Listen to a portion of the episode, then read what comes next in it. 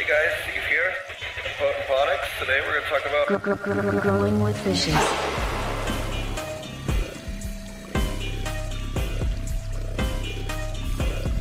Growing with fishes.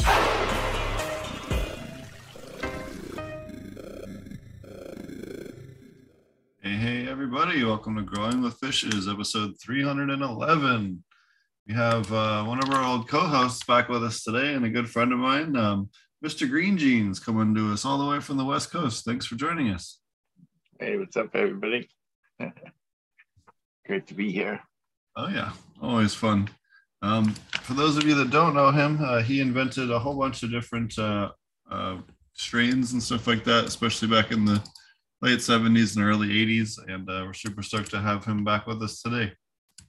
Um, if you guys are new to the channel, be sure to hop over to um, uh, apmjclass.com. Uh, we do have an aquaponic cannabis class Marty and I put together online.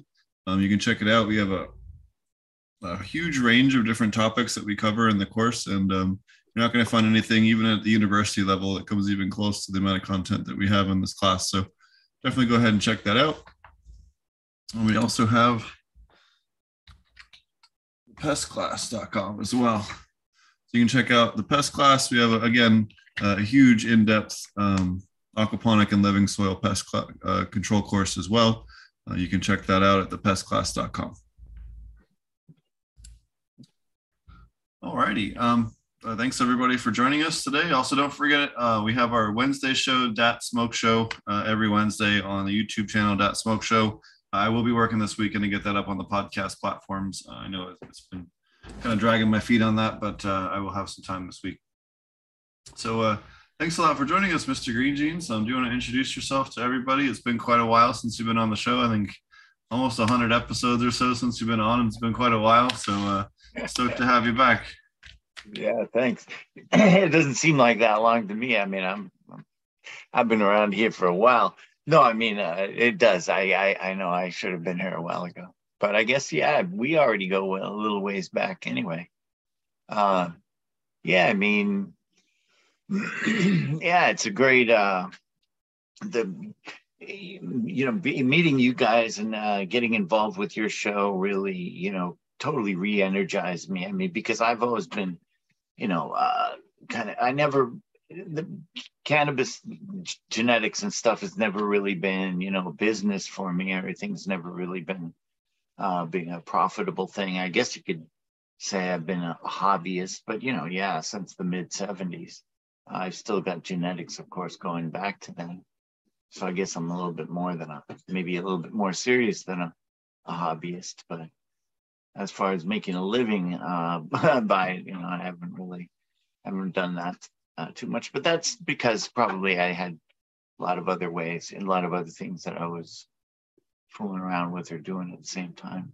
But yeah, meeting you guys, getting back involved, I, you you're the ones that really turned me on to the idea of using uh, uh, cannabis as a medicine, and I know that's really seems really funny that I would be so fun, you know, far behind the, the curve. I guess this goes back about six years now, right? Five five six years ago but yeah that uh, up until that time i was you know pretty much uh, thinking only of uh, cannabis use as a recreational thing you know like a lot of guys i guess my age but you know then you you you you all showed me that any use uh, all cannabis use is is is medicinal use and there's really no such thing as using it any any other way and yeah so that really turned my head around uh, I started making, uh, concentrating on making medicine. I ended up getting that press, which was really cool. It's very fat. That's really cool. You know, it's sitting right over here.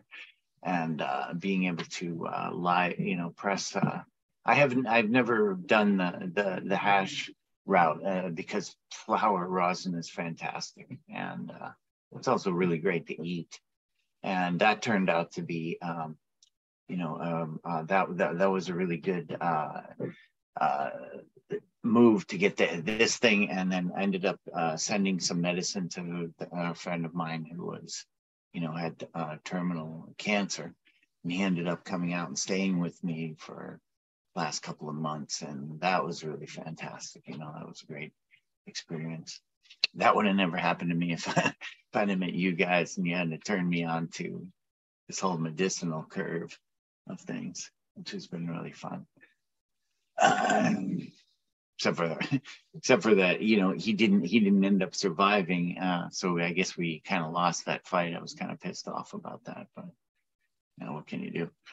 Um, but I think yeah, it definitely increased his quality, the quality of life for the last couple of months, may possibly extended a few months, you know, maybe. Uh, oh, because we were, uh, it turns out that the rosin, uh, flower rosin, when you press it at low temp, uh, you can eat quite a bit of it. You can dose very high. It makes a really, really good, um, you know, it's a very good, maybe an alternative to uh, RS, RSO and that kind of stuff, uh, which he, he uh, my friend was also getting when he came out here to California.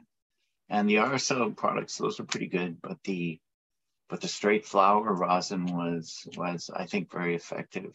You can, uh, like I said, you can dose really high on it. You need a lot of it, and uh, if it's low temp, you don't get super stoned, you know, which I which maybe you don't want. I guess if you did, if you're looking for the the effects of it. You can you can always cook it.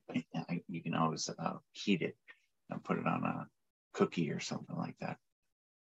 Yeah, nobody ever talks about eating flower rosin, but uh, or, I mean I, I haven't heard many people doing it, but I definitely recommend it if anyone has access to a press and you know some good flower.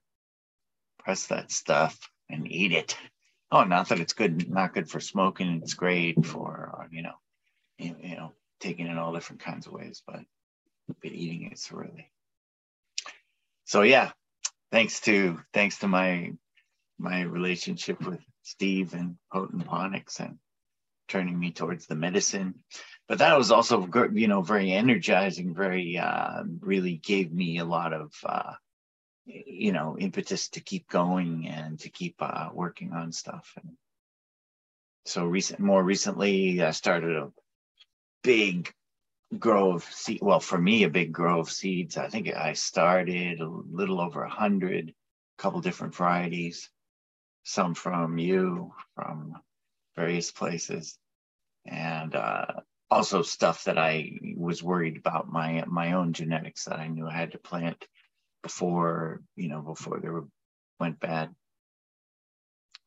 and uh, that was that's pretty exciting. That's still ongoing we're still, uh, you know, getting ready to test. Already tested a couple of them. Going to test a couple more soon.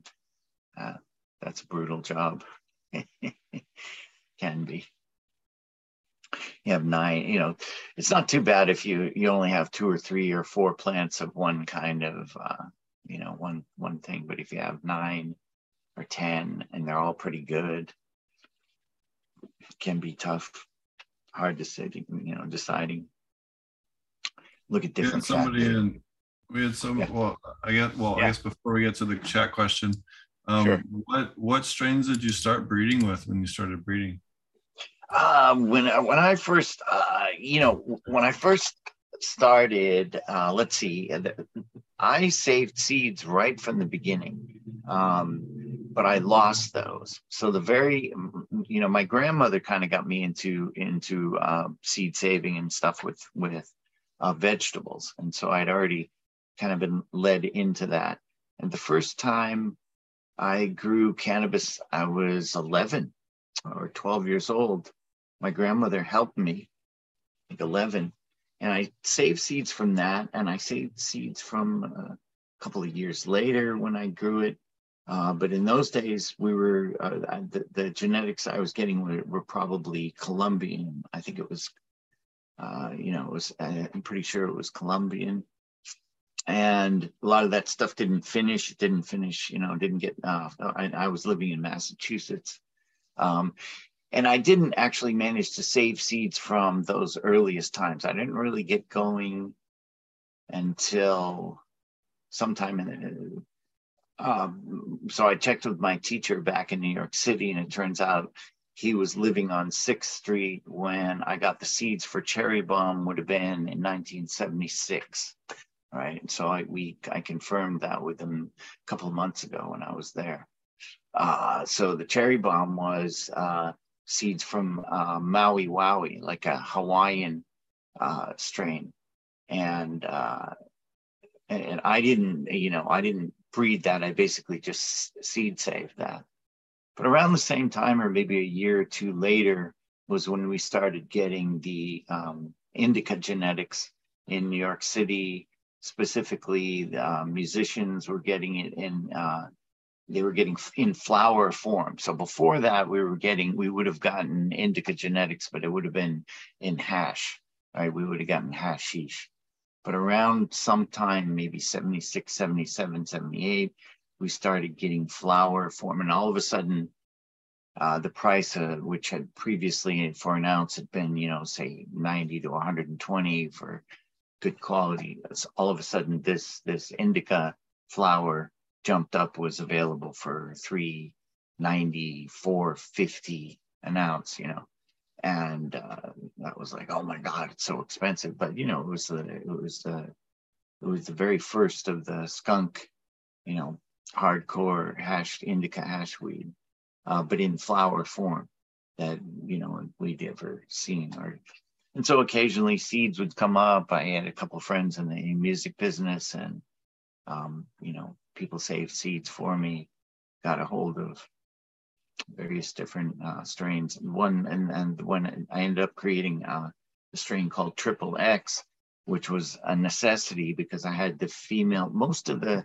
genetics most of the indica genetics back in those days, if you got a hold of a seed, it was only that one seed in all the flower. The flower was sinsemilla, but they were gigantic, hard, you know, dense indica nugs, large size.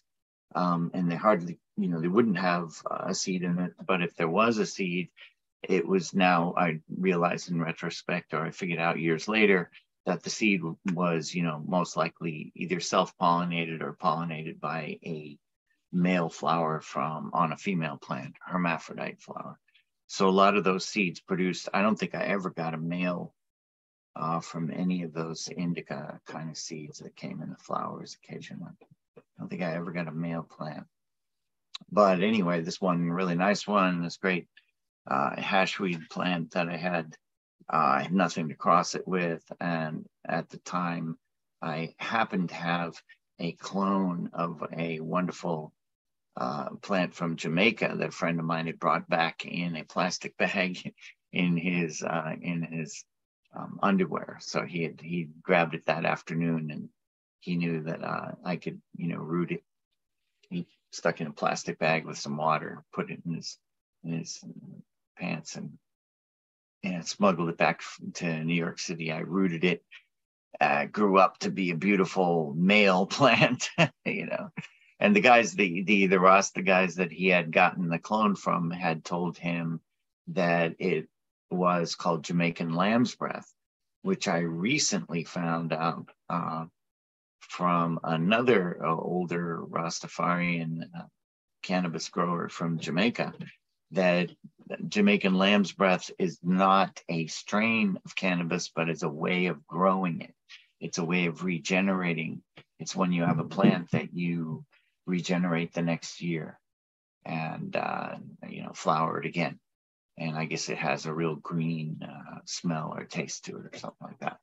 So that's why they call it Jamaican lamb's breath. Um, and uh, what was I going to say about that? Uh, oh yeah, so I crossed. That was the male plant I had. Uh, he didn't have any. Uh, he didn't have any uh, anything related to him. I had the the uh, indica hashweed female over here. So they had to be crossed together, and that turned into this one, you know, fantastic strain that I used for years called Triple X. And then I suppose another strain that I created late, starting later in the mid late 90s, maybe into the early 2000s, I massaged uh, White Widow into a strain that I call White Wizard. And uh, and that's about it. I mean, I've I've as far as actual, if you call a real strain something that's been inbred uh, six or seven generations, then and then those are the only ones I've really made, I guess. Started on quite a few others, maybe either not finished them or lost them at some point. Got a, a question from chat. Can you Yes. explain the history of Cherry Bomb? Cherry bomb, yeah. Well, that that's what I just seed saved it myself. Like I said, it I didn't uh I didn't cross anything into it or cross anything out of it. It's exactly from the original seven seeds that I got uh from my teacher, my kung fu teacher in New York City from his, uh, from a um I think it was a, about a pound bag. There were like there were six, seven, I think maybe original seeds in it. It was Maui Wowie. It was from Hawaii, and uh, and I there was a little bit of variation in the beginning. Uh, I'm pretty sure it had been recently crossed with some kind of indica, and I was uh, more uh, drawn to the sativa side of things, which was more. Uh, it was sort of uh, one of the plants was you know decidedly had a really strong cherry, like basically like a cherry lifesaver in that first uh, generation. A lot of red coloring on the stems, and um, you know, really, really delicious. Uh, a lot of the aftertaste, um, kind of. So I ended up steering the strain in that direction. It was the first, um, because it was around around the same time that we were getting a lot more. We were also getting these the indica plants, and so this the the the the difference of the the cherry bomb was decidedly, you know, the, at least the especially the part of it I liked was the more what we would now call more sativa sort of type characteristics of it, and uh, you know, I think it was just this is a natural thing to just uh, you, you like variation, you know? You already had these other kind of strong indica strains over here, and then here comes this really fruity, you know, sativa or whatever, and you just you naturally get uh, drawn to the to the variations.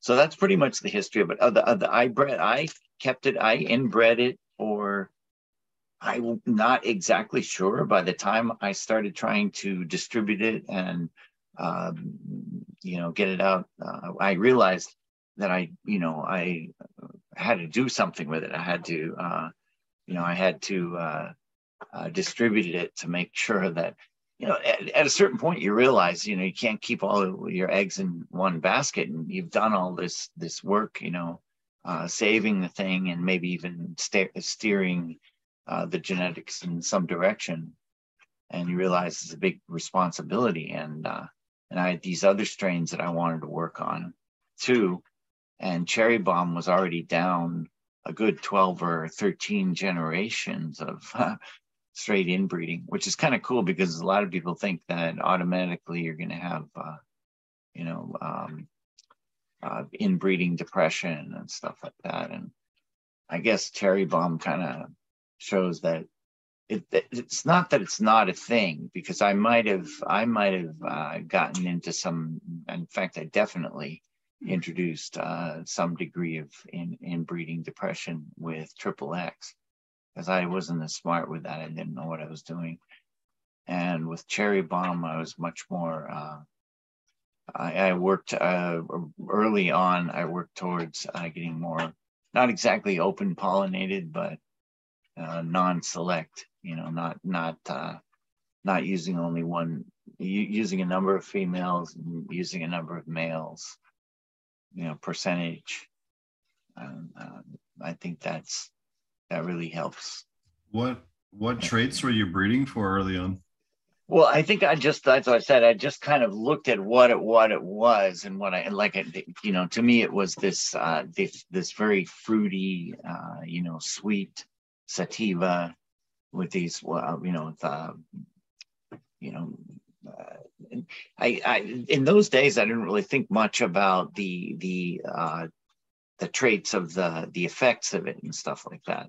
But years later, uh, when I sent uh, genetics up to a, um, a collective up in Oregon, they might have been maybe I don't know if they're friends of Clax or or not. Maybe he could tell me. But um, and uh, they were they were med- medical guys, and they they wanted to use, and they they told me that they liked cherry bomb a lot because uh, they said it had a high ceiling. You could uh, you could you could consume a lot of it, and you wouldn't necessarily uh, pass out. You know, it wasn't it wasn't like uh, because, and I attribute that to it being more. I suppose that's more of a sativa trait. You know, it's a very uh, probably it's not exactly a, a real heavy stimulating uh, sativa. As a matter of fact, I think cherry bomb has some uh, definite pain killing effects. It, it uh, often makes you feel like you're kind of walking on pillows or something like that. Like there's some kind of, um, you know, soft, uh, you know, so there, there, there might be some kind of analgesic effect there or whatever. You know, I've never really, I, I, I don't really, uh, you know, haven't done a lot of, uh, you know, actual tests on, but you can definitely, when, especially when you start pressing flower rosin, you know, you can really tell there's huge differences, especially if you make a topical, if you make some kind of a topical, uh, um, you know, some kind, some strains are much more uh, topically, uh, you know, practically make your, you rub it on your hand, it feels almost numb, you know. There's like a really, uh, and other ones, you know, only is more mildly. So I have no idea what these chemicals are. You know, I suppose we're starting to zero in on these things in the science and all that, but for sure you can just you can just take cannabis resin and, and rub it on your skin and you know I mean? and you can feel the one being different than the other. They all many different strains have different effects. Sure. Yeah. Shout out uh Shout out Mr. Green for the awesome jars.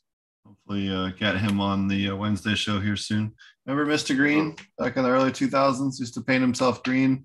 Oh yes, yes, yeah. He was on the show a while back. Nice. A friend of the show. He came out. Shout out to him as well. Uh, he came out to um, the main conference, the Regen conference, and he's got some books out too. Check them out uh, as well. I grow chronic. Um, uh, so, what are some of the other different um, traits that you're looking for in terms of early on with males and females? Because I'm sure they're a lot different than today. Yeah, definitely. Um, yeah, that, I think um, back in the day, uh, breeding was uh, a little trickier. Like I said, I, I probably made some wrong some wrong turns with some strains like Triple X, and maybe got a little bit luckier with uh, with the cherry bomb. The cherry bomb was, you know, already, yeah, definitely. I mean, uh, I think in, in many ways it's gotten a lot easier to breed because most of the stuff you're going to come across, most of the genetics you're going to come across have quite a few uh, generations of good plants behind them. You know what I mean? But if you, if you, back in the, in those days, if you had just recently crossed uh, a couple of completely unrelated strains, uh, you know, you uh, probably we're going to see a lot of, uh, you know, kind of funny stuff in the first few generations. And also very obvious, uh, very, you know, variation like um, if you have one, if the indica side, for example, is tons of THC and the sativa one is low on THC, then in the next couple of generations, you're going to see big breakdown there and those are going to be easy to choose you know if you're you're going to easily gravitate towards the ones that are stronger and stuff like that. But nowadays you know you can cross a couple things and almost everything's going to be pretty high in thc and it's like wow you know how do i uh, how do i make the decisions? And and i really think that that that the the art there is looking at a lot of different traits. It's really easy to get sidetracked or focused on one thing those are kind of the mistakes i probably made earlier on was not looking as much at looking more at only a few traits and not not really looking at the whole plant and that, that that's you know takes a long uh you know each even each time not just you know you should give, give a lot of the plants a lot of different times of smelling them too you know going up to them, you know, one hand rub this plant one hand, rub that plant, you know, compare them, and and do that on a lot of different occasions. You know, um, you know, yeah, that's that, that's the thing is just look at it, look at it, consider a lot of a lot of traits. Try to try to look at every plant and see and smell and observe a lot of different things especially like i said nowadays since we have since we can make these crosses where there's probably a lot of good genetics in the back in the recent you know generations meaning that you know you if you do a big grow out and you have you know even if you have 20 sisters and they're all really good mm, you know good luck to you. Well i'm just saying it's not going to be an easy session and you're going to be have to consider a lot of things you know to decide. They're not going to be standout plants so much you know and you might end up uh you know but eh, get a group of people together you know a few two or three four people and most most people you'd be surprised even with plants that are fairly seem to be ranked really close to each other seem to be very similar there's usually a fair amount of agreement and that's not even considering the traits you might have noticed while growing, of course, like looking at, wow, these three over, these three are much bigger, you know, and they have much, much more uh, yield or uh, finished quicker to, you know, started sooner, finished quicker. All those things might be worth uh, something to you. They might not be, you know. Fast finishing, that's that's a commercial thing, you know if you're connoisseur grower, you don't care. Another another week, you know, extra time doesn't matter. It's, it's worth it. And Right. that's the kind of stuff when you're you're not Yeah. doing a, a commercial grow. It's it's perfectly fine to take two or three extra weeks, but uh, Exactly. grow, you can maybe maybe get away with an extra week, but much more than that, you're uh, Yes, you're pushing it. totally. I, I think it was I think it was Soma that said somebody asked uh, Soma when when is the perfect time to to to harvest, and he was like, when it looks perfect, give it another week. and I was like, that's great. it's just I don't know. You know, and it's also kind of uh, you know, in that and that you've done such a great job. The plant's so happy that it's going to be happy for another week. And that's another thing is that cannabis gets a lot harder to care for towards, uh, you know, during flowering and past. Like Marty said, I was saying, isn't it like it's like tomatoes, isn't it? And Marty said, well, it's easier. It's maybe easier than tomatoes in the beginning and maybe a little harder than tomatoes towards the end. I thought that was a good observation because you know, taking a cannabis plant uh, gracefully into advanced flowering, senescence, you know, and really, but still having it be, you know, in good shape and, and not, no problems. That's, you know, that takes, that's, that's the connoisseur, that's connoisseur skills. and it's worth it, you know, it's like if you, especially if it's the genetics, that's why I said it's like commercially, you want something that's going to finish fast. It matters a lot to you. You've got certain amount of square feet and whatnot. But if you're if you're the home grower, you go for the longer flowering thing, you know. Tastes better. Get a, get the leaves are gonna get yellow and lose all their chlorophyll. Yummy. Mwah. So what uh what traits do you look for in males? Oh yeah, man, selecting males. I mean, God, you know, uh, th- I, I- think there's a couple of rules there. I mean, I think that one thing is it's really good to choose if you can choose a male from a strain. So it's got, you know, it's from an actual inbred strain, which is, you know, hard to find. The only reason for that is because uh, going to be easier to sort out traits in subsequent generations. It kind of doesn't even matter what that what the strain is, you know, as long as it's uh, just so so a male from a strain is a great idea. Um, the other thing is to look at the sisters. This is one of the best reasons to have a fairly large grow is to be able to judge the males by their sisters, which usually, unless you've done any funny, tricky breeding schemes, back crossing or weird stuff like that, usually the males and females will sort out into kind of groups that are similar. So you could say, well, these guys are like these girls here. And then by looking at the number, the, that number of girls, and you say, out of the 12 girls, I really like these four.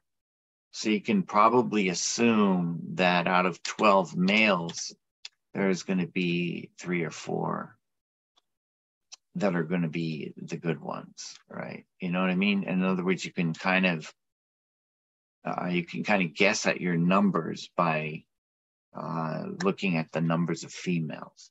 So if you have uh, three quarters of them, if eight of eight out of twelve of the females are exactly what you're looking for, then probably a lot of the males are also exactly what you're looking for. But if it's only a few of the females that have those right traits, and then you can so you can pair the males up and you can look at the female and you can say, wow, she has, you know, long petioles and nice big leaves like this and kind of short internodes. And there's a male that looks like that and has the same kind of color of the leaves. And you know you can't tell all these other things. I mean of course you can smell of, you know absolutely highly recommend getting in there and rubbing the stem of the male and I'm just saying, I'm assuming, you know, you already knew, you already did that. Um, other things that you can look at. I think it's really important, like I said, to pair them up with the sisters to figure out, to figure out how many of them you're looking for. And if you're only, if there's 12 males and indications from the sisters is that you really only want three of those males, then that's, you know, you to be careful because you're only you're looking for only one out of four of them you know you're only looking for a quarter. But then i would add in another male anyways because males are awesome. Because males um i have this theory that that uh, they vary more there's more variation with the males. So a lot of times it's very common for the best plant in the grow to be a male which sucks because then it's hard to figure out which, you know, hard to figure him out because he's a male. But mm-hmm. it is common. I swear to, you know, I swear it's like, um, and, and I think the reason why is because the males males often have extreme traits. A lot of times, the wimpiest, the little scrawny one, something like that, is a male. A lot of the outliers, you know, you'll find out the, the, the, the male's the weird one. Uh, that's a strange one. And uh, so sometimes I throw those in, especially if it looks like there's a lot of uh, suitable females. If it's a good 50% of the females are good and they're like pretty much exactly what you're looking for, then throw in a weird male, you know, for good luck, for sure. Uh, yeah, so that's that's how you choose males. Eeny, meeny, miny, mo just get lucky. And of course, you know the big sorry the big the big healthy ones you know all the male all the males that are that are uh, vigorous you know obviously you know big and strong. Sorry what are you gonna say? I was gonna say which which traits are you looking for specifically in the males?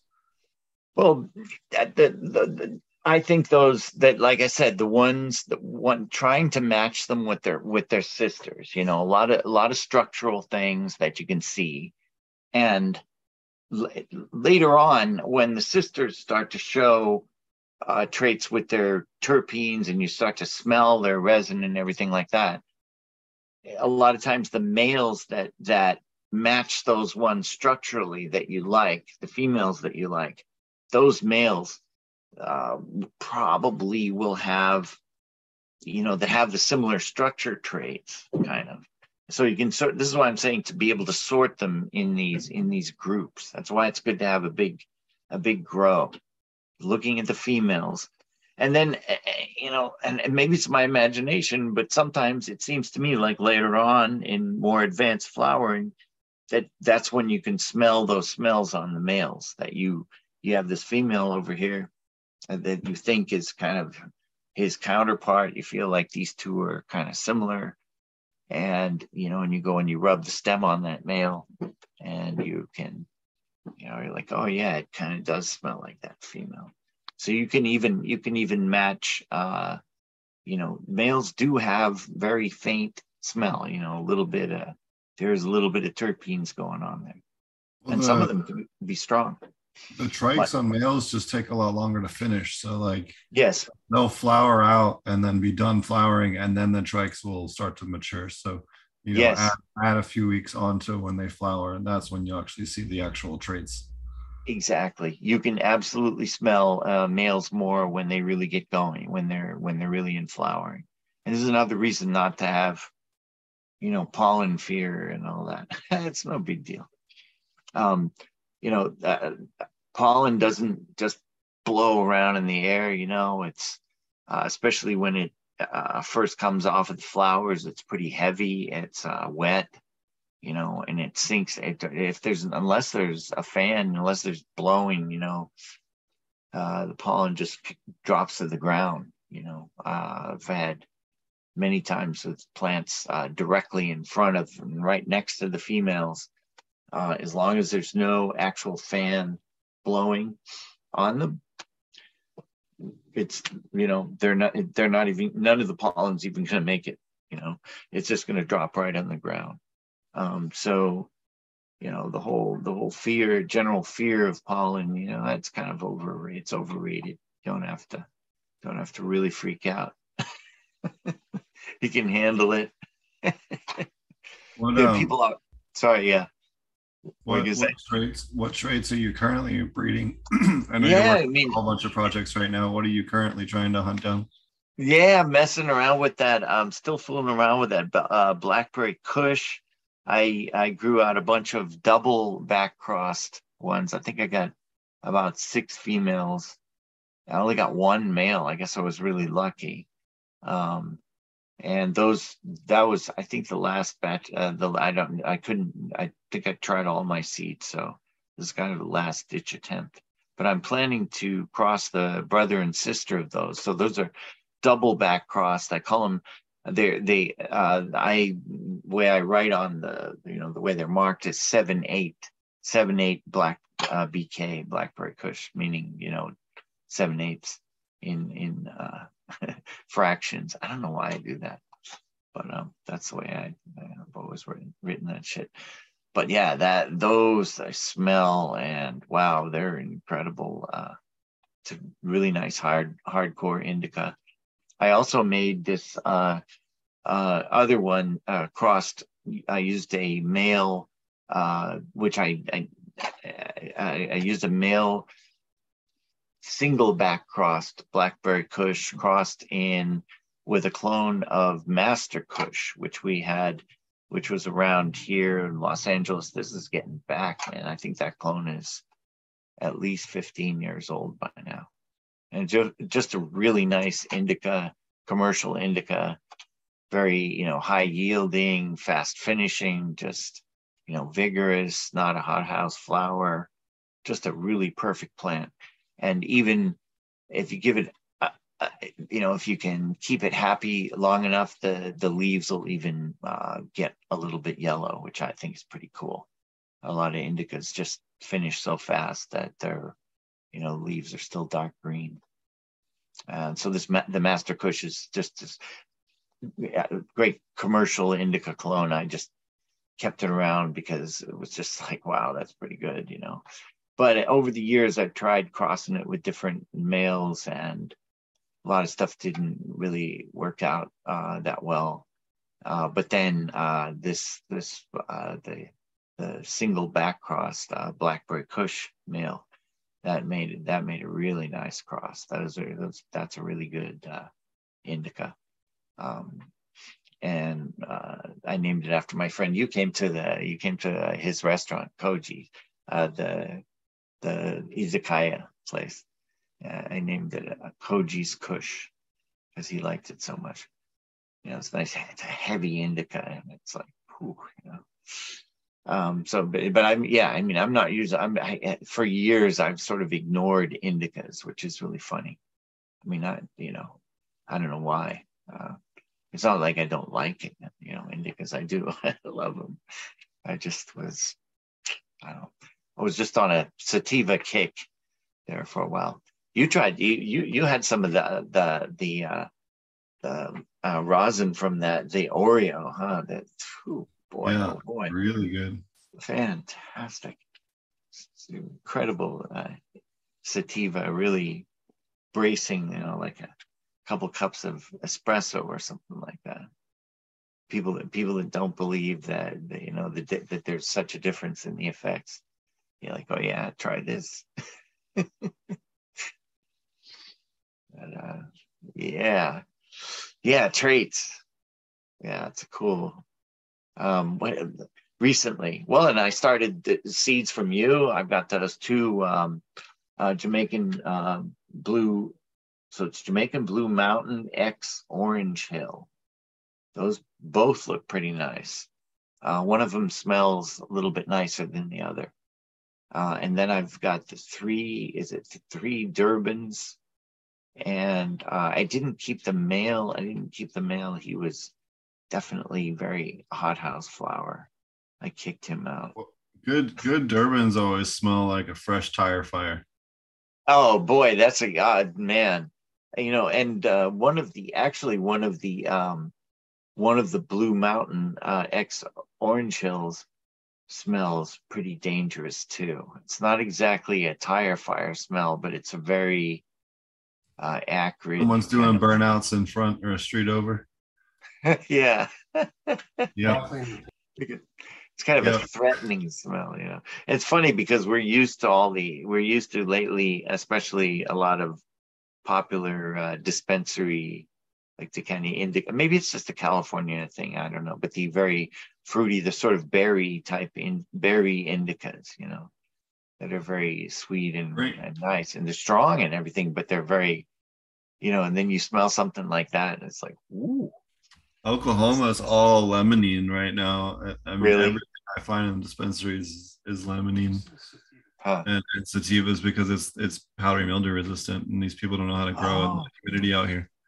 Ah, that's right. But we had really good luck with the um, the hash plant and with um, Rosetta Stone and with the Durbans and hash uh, blue hash crosses. Um, uh, all smelled and came out great. That were more of that entire fire terpene profile. Wow. I still have uh I have uh your the blue hash uh number one. So that blue to ash is so good as far as a bread and butter. Like does really good in a wide variety of, of climates. Does really well in you know you know high humidity, low humidity, high winds, low winds. It's yes. a good all around plant. You know, It's just tough. produces and large trichome diameter, so it's good for for washing. So just just a good all around plant. It's badass. It has uh it has a smell in there and it reminds me uh of a white wizard. I don't have the right male right now. I'm not I don't like the male I've been using. I'm looking for another and if I can find the right uh, male white wizard, that's what I'm going to use. I'm going to make I'm going to cross it with that blue hash plant. I think that's going to be really nice. that's what I'm waiting for him for her. Uh, yeah, that that's fantastic genetics, dude. What else? I have all kinds of stuff from you. I just can't think of it right now.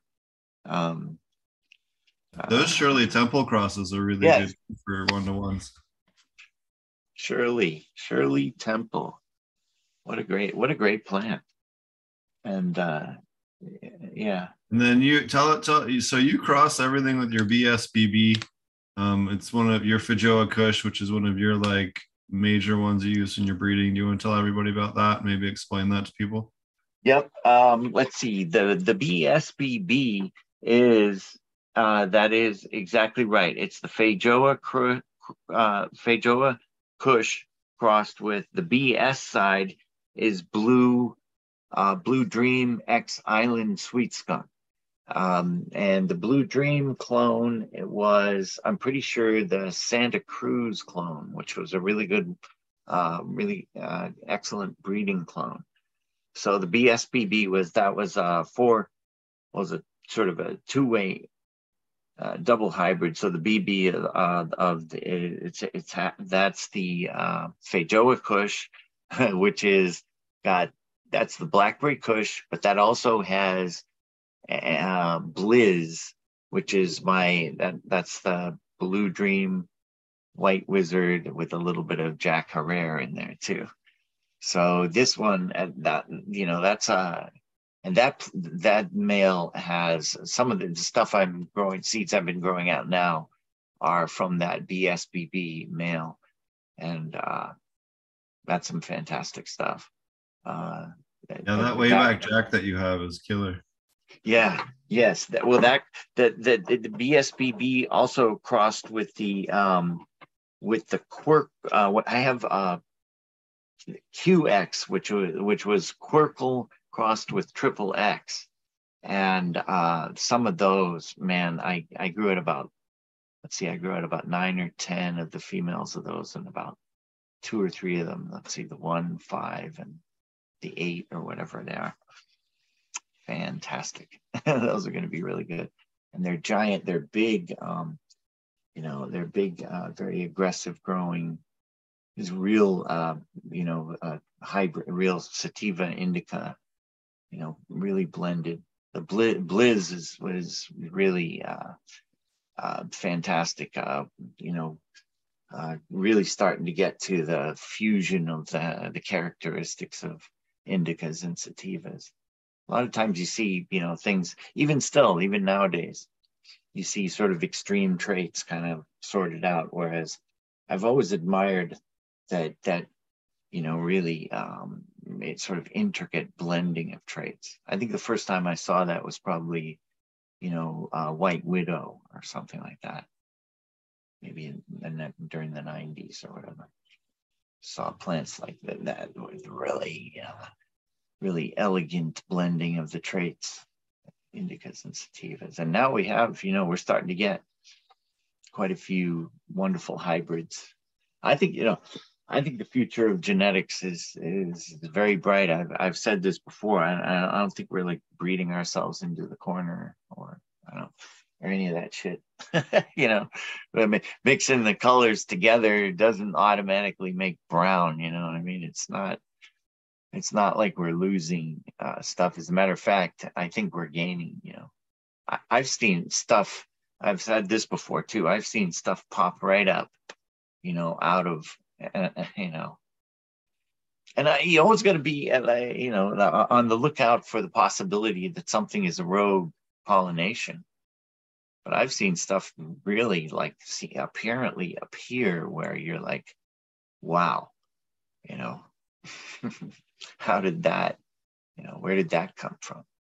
Oh yeah. I got some australian bastard cannabis crosses that are f2s that are far enough along to show the trait that I definitely am looking forward to popping. Um, shout out uh, Happy Tree Farms um, or Happy Tree Seeds, Happy Tree Seeds. Um, great dude over there. Uh, um, met him out at um, what was it? the Regen Conference in Humboldt. It took me a minute to remember which Regen Conference. um, oh, that's really yeah. cool you, uh, uh, about the BSBB though. I know it's definitely one of your favorite ones. So why is it one, your favorite one or one of your favorite ones to cross with a lot of your other stuff? Because you seem seems to be one of your favorites. That's true. That's true. It's just that I found I just figured out that that that male I noticed that that male was working really good, and uh, I I could tell. every now and then you run along, uh, you find a plant. It's more common to find a, a female plant that everything you cross it with turns out uh, th- to have all those traits that you like about that female. You know what I mean? Like I have that old Jack Herer clone that everything you cross, any male you put into her, you're going to get stuff, you know, that uh, you're going to get all her traits that you like about her. So when you find a male plant like that, it's, it's really cool. And the BSBB, one of the things I really like it is the S, which is the island sweet skunk or the Sweet Island skunk. Just this wonderful. That was done by, um, it was uh, BC. Um, I know Steve. I know you said you liked it before too. Uh, it's just incredible. Um, what it is was was like the old time haze, like uh, the island sweet skunk. It was, uh, you know, this amazing, uh, Oh, very, yeah. you know, the sweet, the sweet, funky. When you smoke Has it, a- it- has a caramel aftertaste to it. And in fact, I just had a conversation about this with Jordan, who was on the show yesterday. But him and I were hanging out last week, and I told him, I said, This is the first strain I've tasted that tastes like the old sweet skunk we used to grow that has that kind of caramel, like sugary aftertaste to it almost. Like a so wonderful. yeah, it literally tastes like like a like a hot caramel, like a Yes. uh, creme brulee caramel, like something that's been like toasted kind of thing, Yes. without a, any other better explanation. Yeah. Um, the, the That's most what it comes out. But that was the first plant I ever got into high times. That was like that when I finally like broke into the oh shit, like I'm growing, you know, decent plants kind of kind of moment was getting that uh, island sweet skunk into high times when they Yeah. featured. And the, the the the the seeds that I got, the genetics that I got, they they uh, the, my favorite plant, the uh, the one that I really liked out of the grow was not definitely not impressive looking at all. Um, you know, it had it was very kind of scruffy looking, you know, like scruffy. Um, you know, visually kind of like whoa, didn't I guess what you would say is didn't have much, probably didn't have much bag appeal. Not that I ever got it to the point where it was in a bag, but Not everything does though. I remember in Colorado, one of our best strains in terms of like just getting you wrecked was a strain called Car- um, Kandy Kush, K A N D uh, Y, uh, Candy that uh, with a K, um, Yeah. and, and just it was very um, uh, I don't even know, but it was very fluffy and it didn't look all Yeah. that great. It looked kind of like B grade, not all that great stuff. But you smoke a bowl of that and you are just lit. It was Just one of my lit. favorites. yeah, you can't, you definitely cannot uh, judge a book by its cover. I mean, that's what that was one of the the lessons of Island Sweet Skunk. But yeah, I love the the. To me, it, it reminded me of the old with uh, like um purple haze, like that. You know, I felt like it was a, a true haze plant. The the, and I think one time I even remember, you know, looking and seeing the the way that you know in the room kind of still and the way it would collect as a layer of smoke in the room and this and it was and it was you know purplish or bluish. And there was literally almost a blue tinge to the to the to the to the color of the cloud. Now i don't know if this is a real thing but i've told this story a couple times and and other people have other old stoners have said oh yeah man i know exactly what you mean. When the cloud there it's floating in the room and it has a blue tinge to it. So anyway that was my uh, experience. And also the smell of in the room of the island sweet skunk. When you walked out of the room if you came back in it was this lingering in there with this you know beautiful beautiful sweet you know very wow what were you what were you guys smoking in here? You know? people would come into the room. Hey what about me yeah so that's that was one of my favorite things about and you know the thing about mixing traits so that's double that male was double hybrid right? It was a uh 50% uh the Feijoa Kush on the male side on the female side a cross between a female blue dream and a male island sweet skunk. So you could say it was a double hybrid and that would be like oh yeah really blending uh, just going for brown.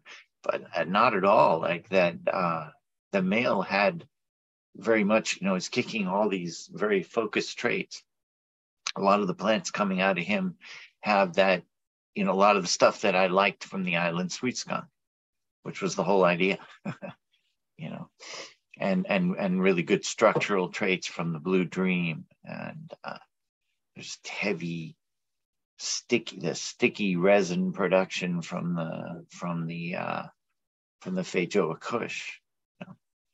So you you know you you you pick things, you know, you pick traits to blend. You can you can go on crossing like crazy. It's not like you know I did I did my thing making strains back in the day, and uh, now now I like the idea of seed batches that have variation to them but not just like wild variation, variation within a theme, you know, and the chance chances of finding really good plants. Wouldn't want I would never want to breed down to people, like give them the seeds that were, you know, all over. I'm gonna keep the good seeds for myself. I get you some uh, puck crosses too. So uh, something else, something else I got to make sure I put in your goodie bag here coming up. Yeah, oh, can't wait. Yes. Um, we had a, a question, uh, a couple. Well, I guess I'll keep going down the list here. Um, Cool. um, is there any bad traits to look out for? So anything that you've associated where, man, like I can see that early on, I immediately know that that's just not gonna pan out. Mm, yeah, I mean, I did. I think there is a lot of uh, there is a lot of genetics that I've noticed uh, that I started uh, with, and and I you know that I did ditch pretty early. A lot of times, based on it being, for example, what I, in my opinion, of being kind of like a hothouse flower, like something. I'm spoiled, you know, like uh, cherry bomb if you grow anything next to cherry bomb, the cherry bomb's all tough and big and you know, and and everything else is kind of so and and so if it's something that's really, you know, hard to grow, requires a lot of care, it's not a tough, it's kind of like I said, a hothouse flower, then I, I that um and I definitely if I've got a chance to, this is one of the things why you should another good reason to grow of to start a lot of seeds of anything if you have uh, you know available is to rogue out uh, weaker plants in the beginning you know like that's one of the perfect times. Because the whole problem with cannabis is, you know in general is that we only can we usually only can make selections towards the end when we can see it all flowering and stuff like that. But in we can also make early selections uh, you know, and that would be I would consider roguing, you know, and basic I would do that based on just sort of the general health and vigor of the plants, especially if you suspect, like for example, anything that I crossed with that that quercle, right? The quercle was so awesome, it was so cool, but man, I had the original clone for a while, about six months. I got rid. I was like, Jesus, I can't carry you anymore. You're too hard to take care of. And you know, besides the the cross, the, that I crossed it with the triple X, and the the the the the, hybrid was way better. I mean, it was just much easier to take care of, and the the original Quercle was. And so, in subsequent generations, of course, I was looking out for, you know, had hothouse flower kind of ones, and I was like, yeah, that's that's from your mother's side of the family, you know. I'd, I'd sort of rogue out. Uh, look at those seed batches. I know I'm going to plant more of them. I know that if I want, you know, 30, I want to look at 30 females, then I'm going to start with 100, you know, and st- with the potential of 50 and taking out the 20 sort of smaller, weaker ones. So that uh, definitely that's something that uh, you know you, are gonna roguing is possible to do that early on looking for plants that are that are weak. Um, another thing is um, another thing that uh, you could definitely i don't particularly like plants that need a long day length so my my uh, my vegging is never any longer than 17 hours sometimes i put it up like even just to that to accommodate some plant that seems to not want it to really ever come out of flowering. So if I have something in there that it's like a you know auto flower or whatever, that's getting out of here. Forget it. You know I'm not gonna because if it if it's gonna keep on flowering under 16, it's only gonna get 16 hours. Hello. Some stuff wants more. You know some stuff's like I want a longer day length. And I'm like, well, go grow in somebody else's garden. Then geez, I can't. Aff- no, it's not a matter of can't afford the, the electricity. It's not that at all. It's just that, holy shit, how long is the longest day? Uh, 16 hours is north of where where um, Josh lives. you know, never even never the day never gets that long. You know, that's unrealistic. What are you going to do? Grow in Alaska? I don't know. Anyway, I think all cannabis, uh, you know, I got I got a thing against, and because I think a lot of cannabis recently has been bred by people who are running 20 hour day lengths or 20 even 24 hour gosh god forbid Well, 24, I'm a, I'm against 24 because I seen a lot of herm traits in 24. Uh, um, so I've seen a lot of CBD, specifically with CBD lines. It seems to be the that's when I started noticing the pattern was Yeah, a lot yeah. of CBD cuts. If you run them under 24 for veg or for clones or for seedlings, they really pout. And you actually have nanners on on them under 24 hours of veg, but you, you they don't have it Stressful. under 18 hours. it's stressful for sure plants plant you know the idea that plants actually grow at nighttime if you ever look you know you come back in the hmm. morning and you know all of a sudden they're bigger and they're touching each other like like of course they they they you know they grow at night they like they love their nighttime you know, what i what i say is the more healthy they are the faster they're growing during the day the more photosynthesis they're doing during the day the more they need a little rest at night if they're not like doing hu- they're like humans, right? They have different hormones that are produced at night and different ones are produced during the day when we're active and when we're not active. So the, they have to have that balance. And does and doesn't mean that they have to have a long night period, but they have to have a night period. I think so. I think so. Um, that's that's that's my opinion. And uh, you know, I was I, I thought of a thing, an interesting thing. This is kind of a left field idea, but and uh, when the I was in the hydro store recently in this place I always go to in here in uh, Southern California, and it was during this heat, the heat wave, and the guy's like, "Hey, you know, how you doing? How's the plants handling heat?"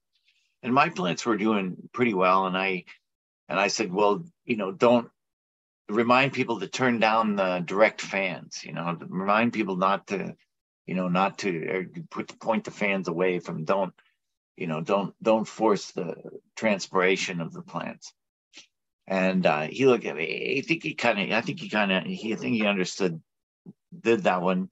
And uh, but then later on, I was thinking, uh, I realized I should have mentioned to him about CO two that um, you know plants plants can uh, take uh, higher temperatures and they transpire water less when the CO2 is higher. So um, I don't know if anybody's ever had any experience with this. It was just kind of an idea that I realized. I was like, well, maybe in this excess heat is a good time to uh, supplement CO2. Am I out of my mind, Steve? I don't know because heat, heat, and extra ppms as well are gonna of nutrients um, is gonna help uh, you know make those plants cycle faster. So, but you're gonna have to increase nutrient amount as well. Of course, yes, yeah, yeah. I was just thinking that maybe maybe it helps to uh, cut down a little bit on transpiration. You know that it would because the more CO two, you know, they, they the stomatas they can keep their their little their holes whatever size, you know, and they're able to transpire less water when there's more CO two in the air, and uh, you know, I don't I don't know whether that helps the plants to uh, during during heat stress or not. During heat they're gonna they're gonna kind of sweat basically to to try and lose that um, not sweat obviously they're, they don't have no, sweat, but the water- they're, they're, they perspire and go through water, Water faster to cool helps. down yep, the transpiration helps them to cool down. Yeah, that's true. Yeah, but anyways, uh, it was using the wrong words for that but you guys know what i mean yes. um,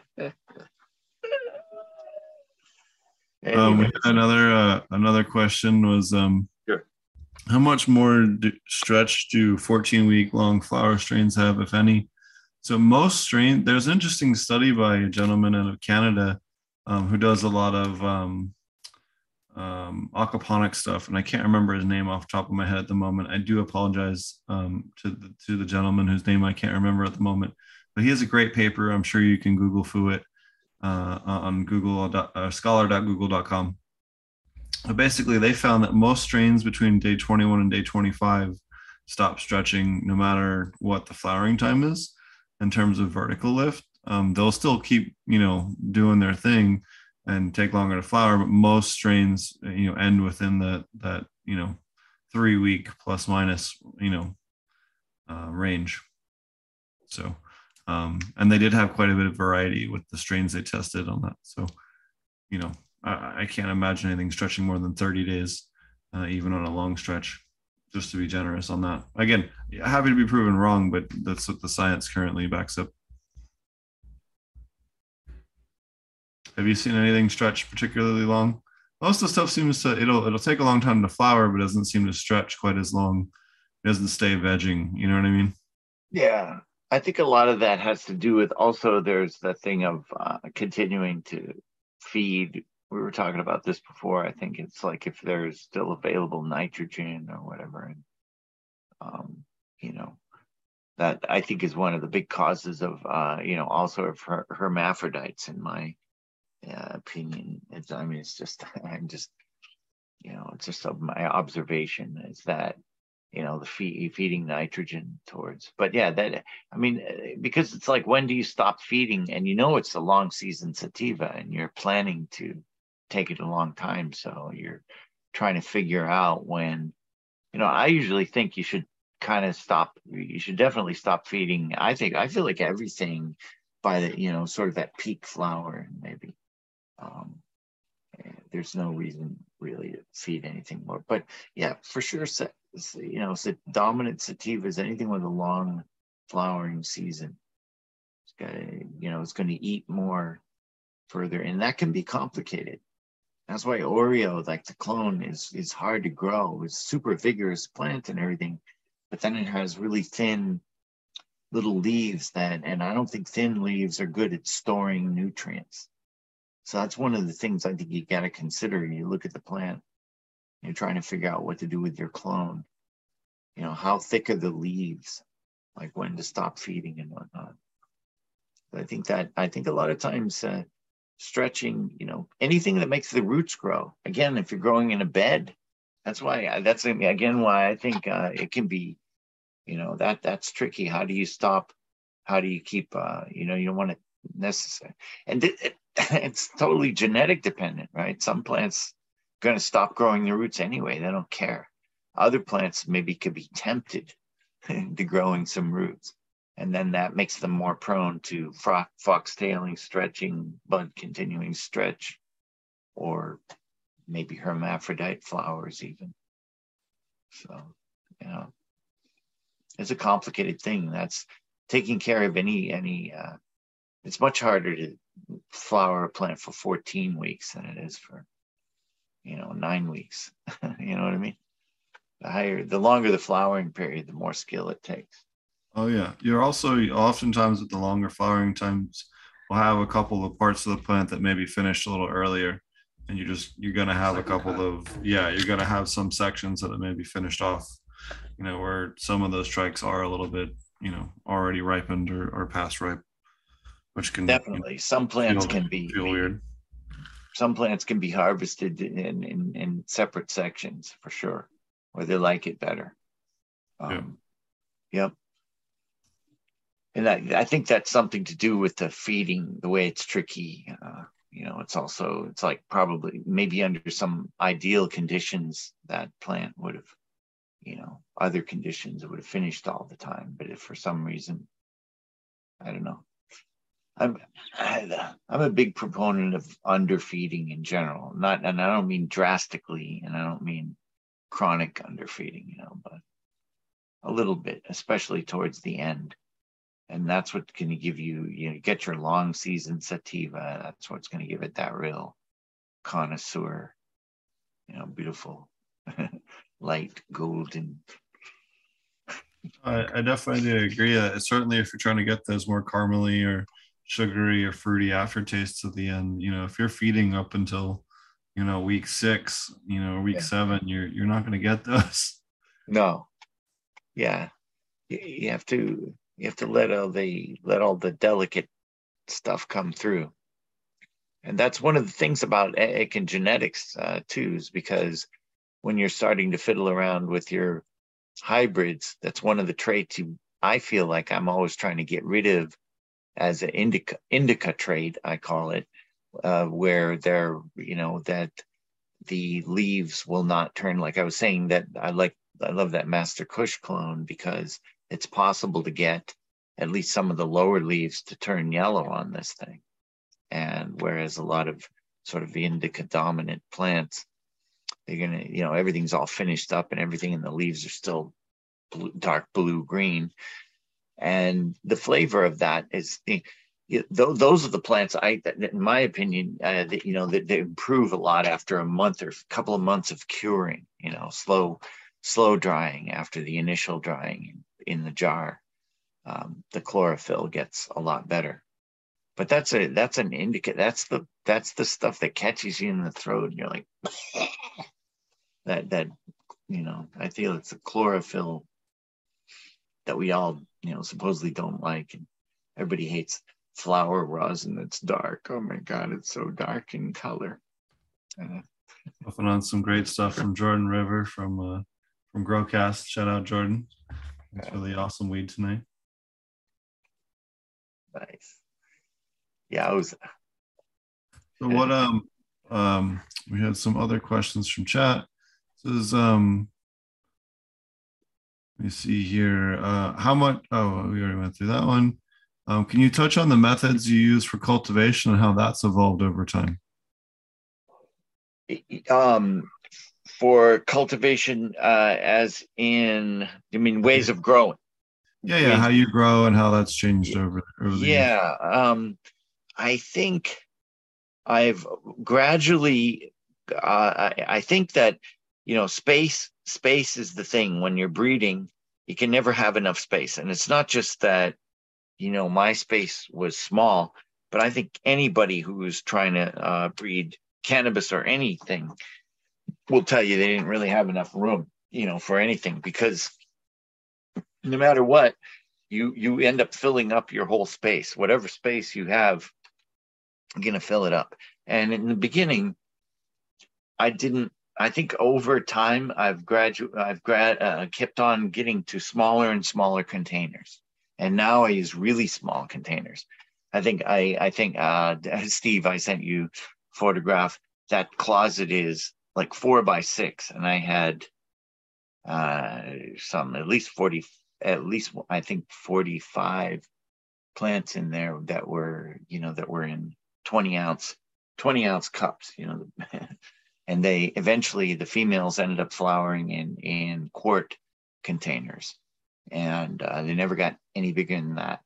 For for quite a few years maybe even 20 20 recently as 20 years ago 25 years ago i was probably always flowering in gallon pots.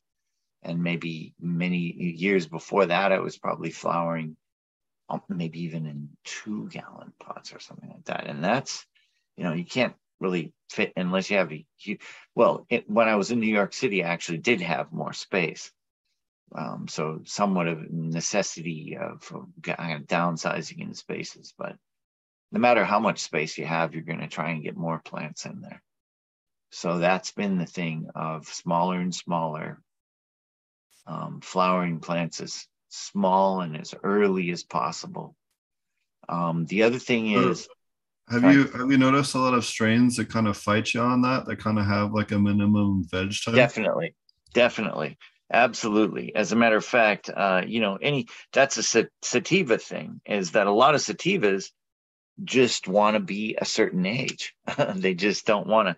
Uh, a more a more indica dominant thing uh, flower it earlier and it's going to show or still show you the bunch of the traits that it really has but a lot of sativas uh, you know i've almost gotten in the habit of um, you know say, uh, keep, that's why uh, keep clones reevaluate them again flower them again uh, don't trust your for your absent you know your first judgment and besides I, a lot of times it, if i'm breeding stuff I'm really uh, big on progeny testing. So I always save clones of the best ones to test breed them to find out which, and then grow out a few seeds of those to find out which is going to pan out uh, the best. I did that a lot with White Wizard, and that is a fantastic uh, method. It, it can be a little bit slow because you're kind of two steps forward, one step back, but it's absolutely worth it.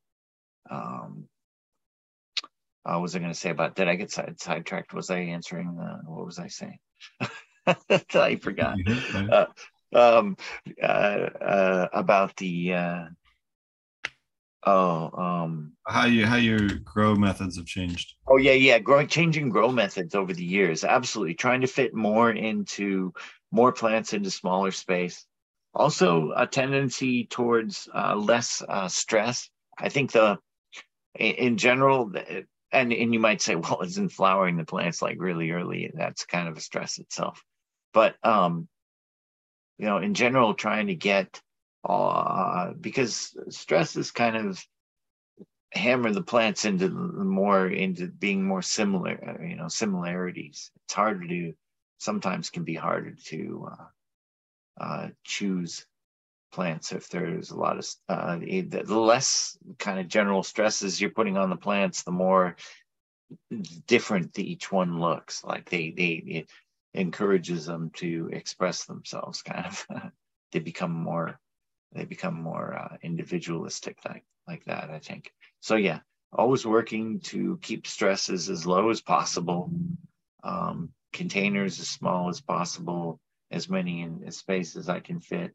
Early flowering early flowering is great because why because you can go through four i have done five generations white wizard in one year and that means saving seeds from plant from plant Remember, outdoors, it's only one generation a year.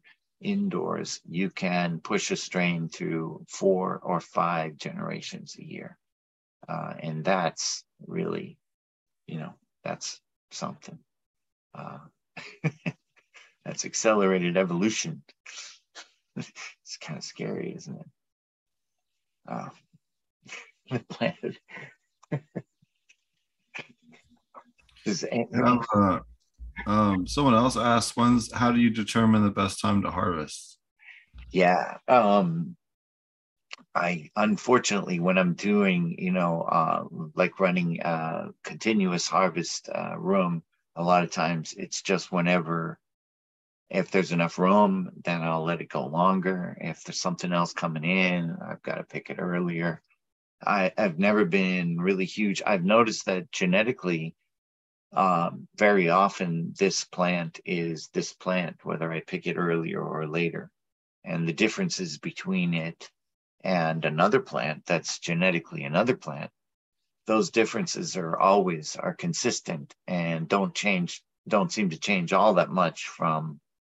Uh, so there may be differences from early to late harvesting.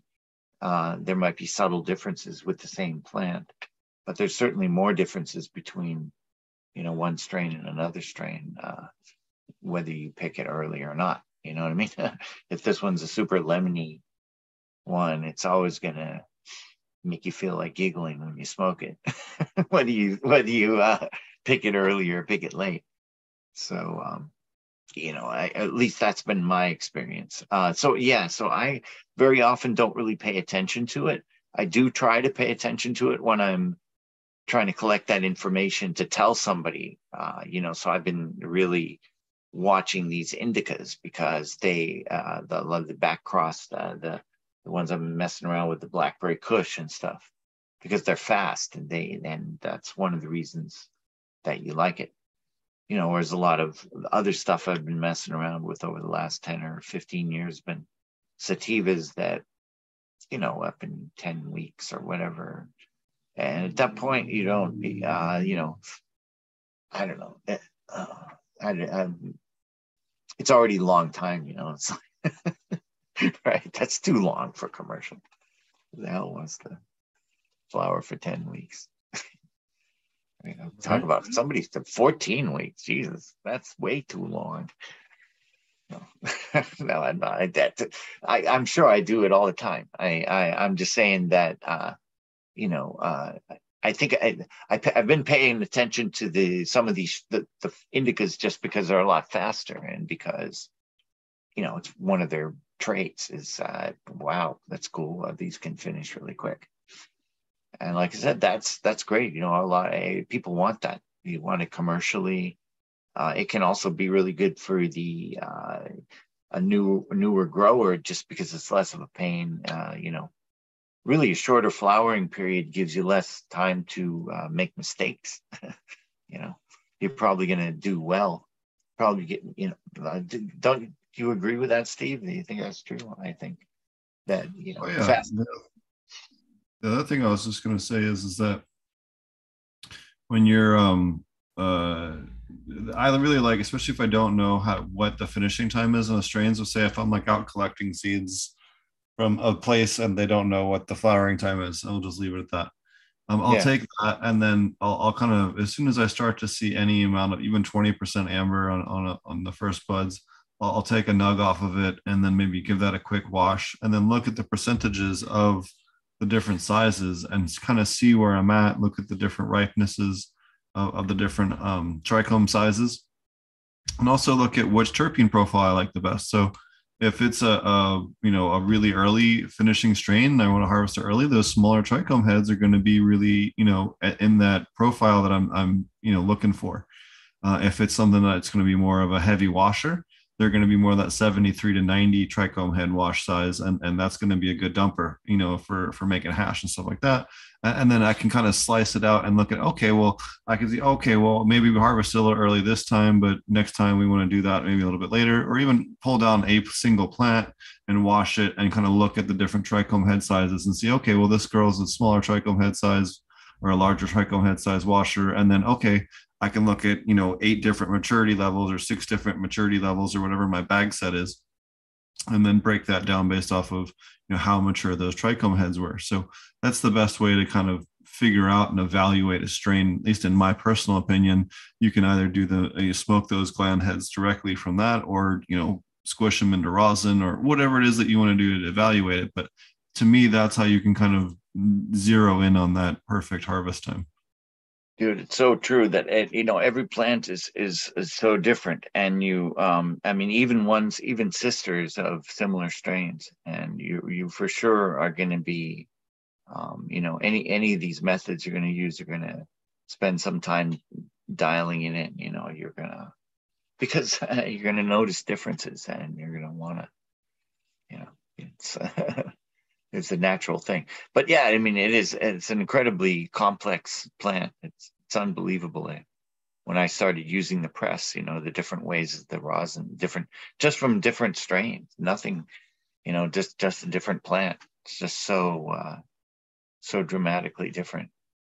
And uh We had someone else in chat ask about um, uh, about the differences between like commercial stuff and not worrying about and smaller people not worrying about finishing times. Um, uh, I know that you actually offer when you do have your seeds a, a pretty diverse background on all of your seeds. Um, you get a, a whole you know lineage on what was crossed with what to make all the different ones that you used. Uh, anything that you are aware of in terms of background, it's all on that little info sheet that you give along with finishing times a whole bunch of other great info. So that's definitely one thing that if you do end up getting seeds from Mr. Green Jeans, he does go out of his way to give you a, an enormous amount of information about each cultivar. Do you want to Yeah, touch well- just on that? Because you do a lot of documentation, a lot more than a lot of people.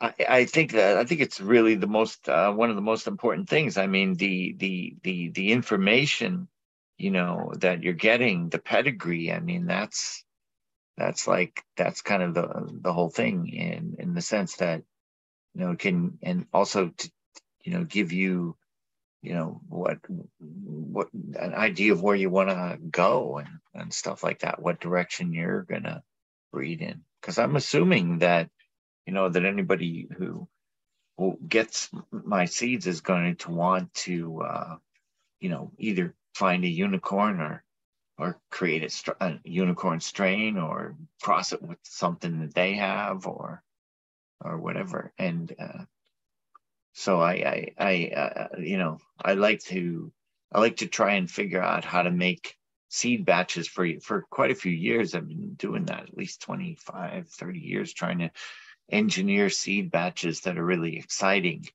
you know that that, that i noticed like when i planted those i was like whoa you know that where you're where you're like like i said like likely to find uh something like a, a unicorn a really an amazing plant and it's possible to it's possible to engineer seed batches like that you know that uh where the very where there's wonderful variation, you know, no hay, no bad plants, bunch of really good and and and variation there too. I think that's that's uh yeah, it's really exciting stuff to me. I mean, I those like I said, though the though the I like to you know I'd like to to to sell seeds that I'm are the ones that I like to grow. You know what I mean? Those.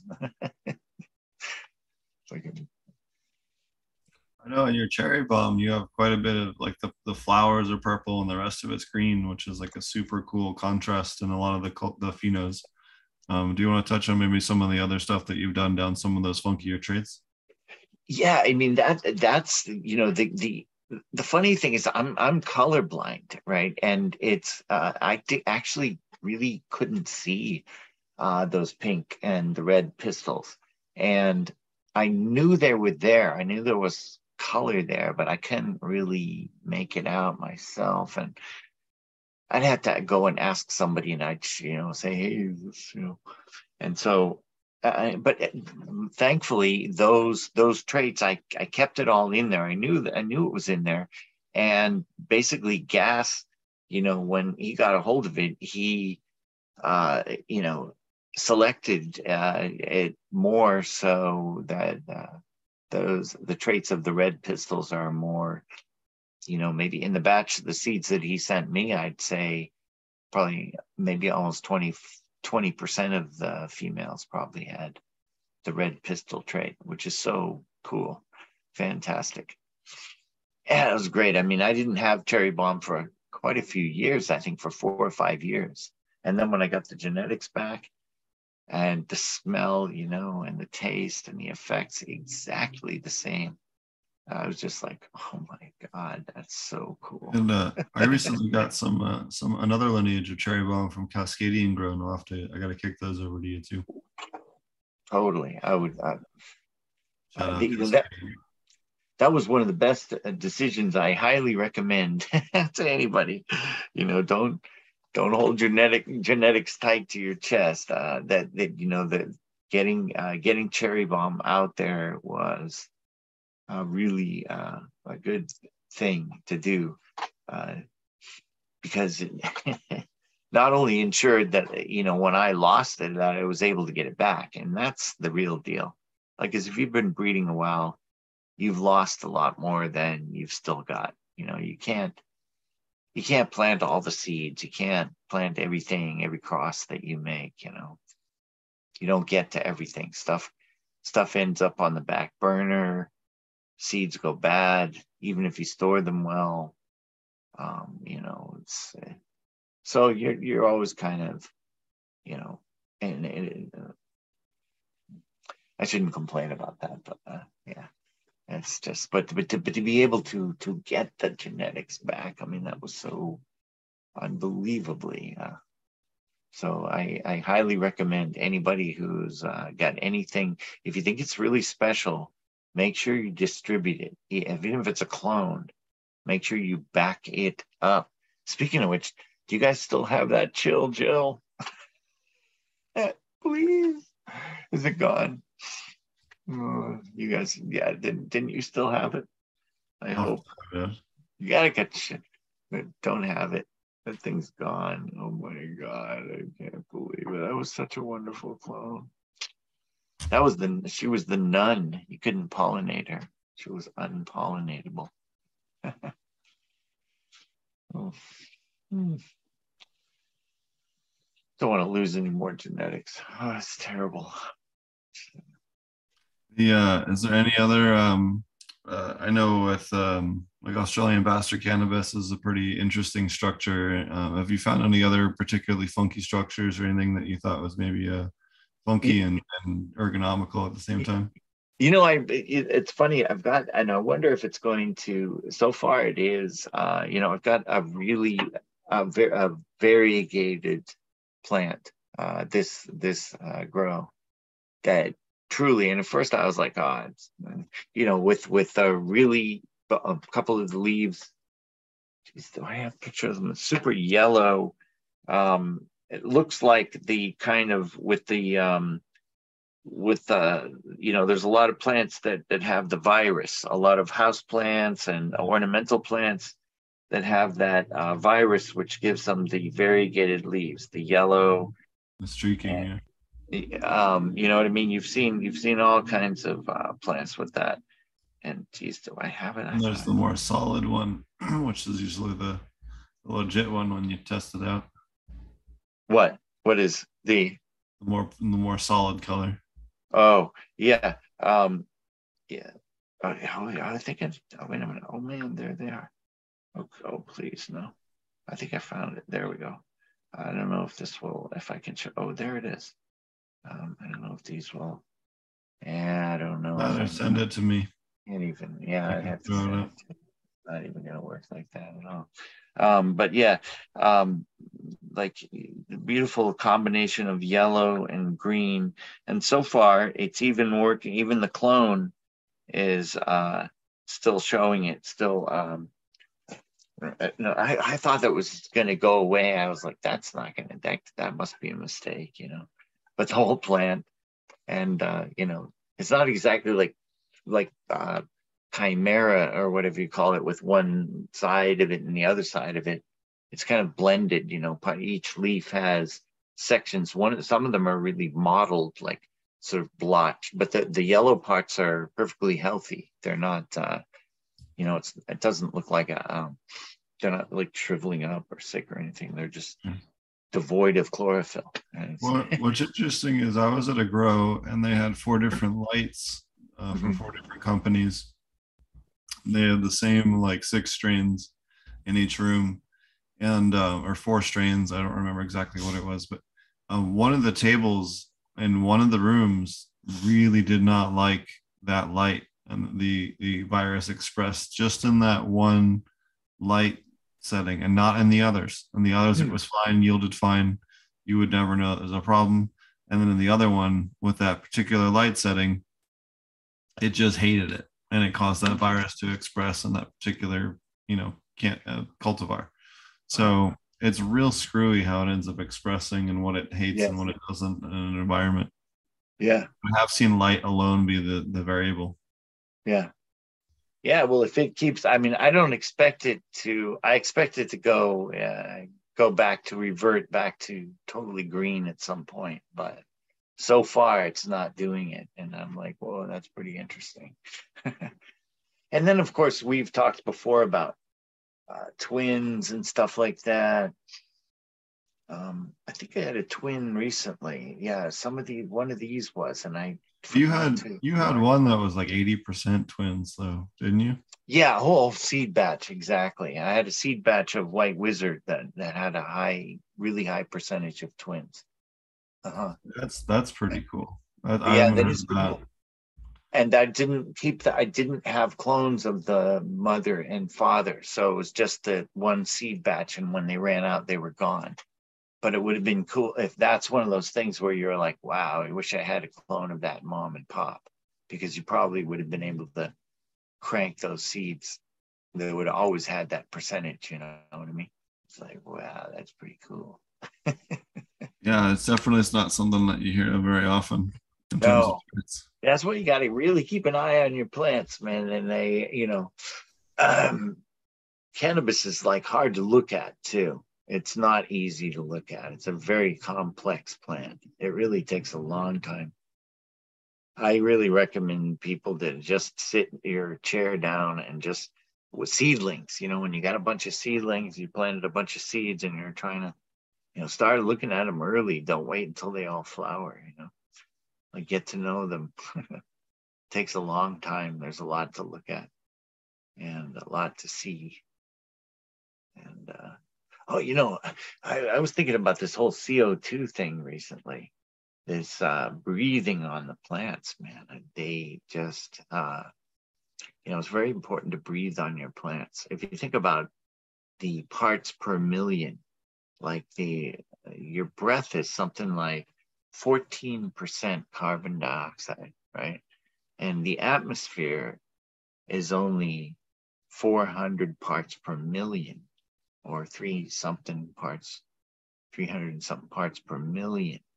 And that is a difference of something like 40,000 times. So when you so your breath has got 40,000 times the carbon dioxide in it that there is in the regular concentration in the air, which is why your plants love it when you breathe on them so much.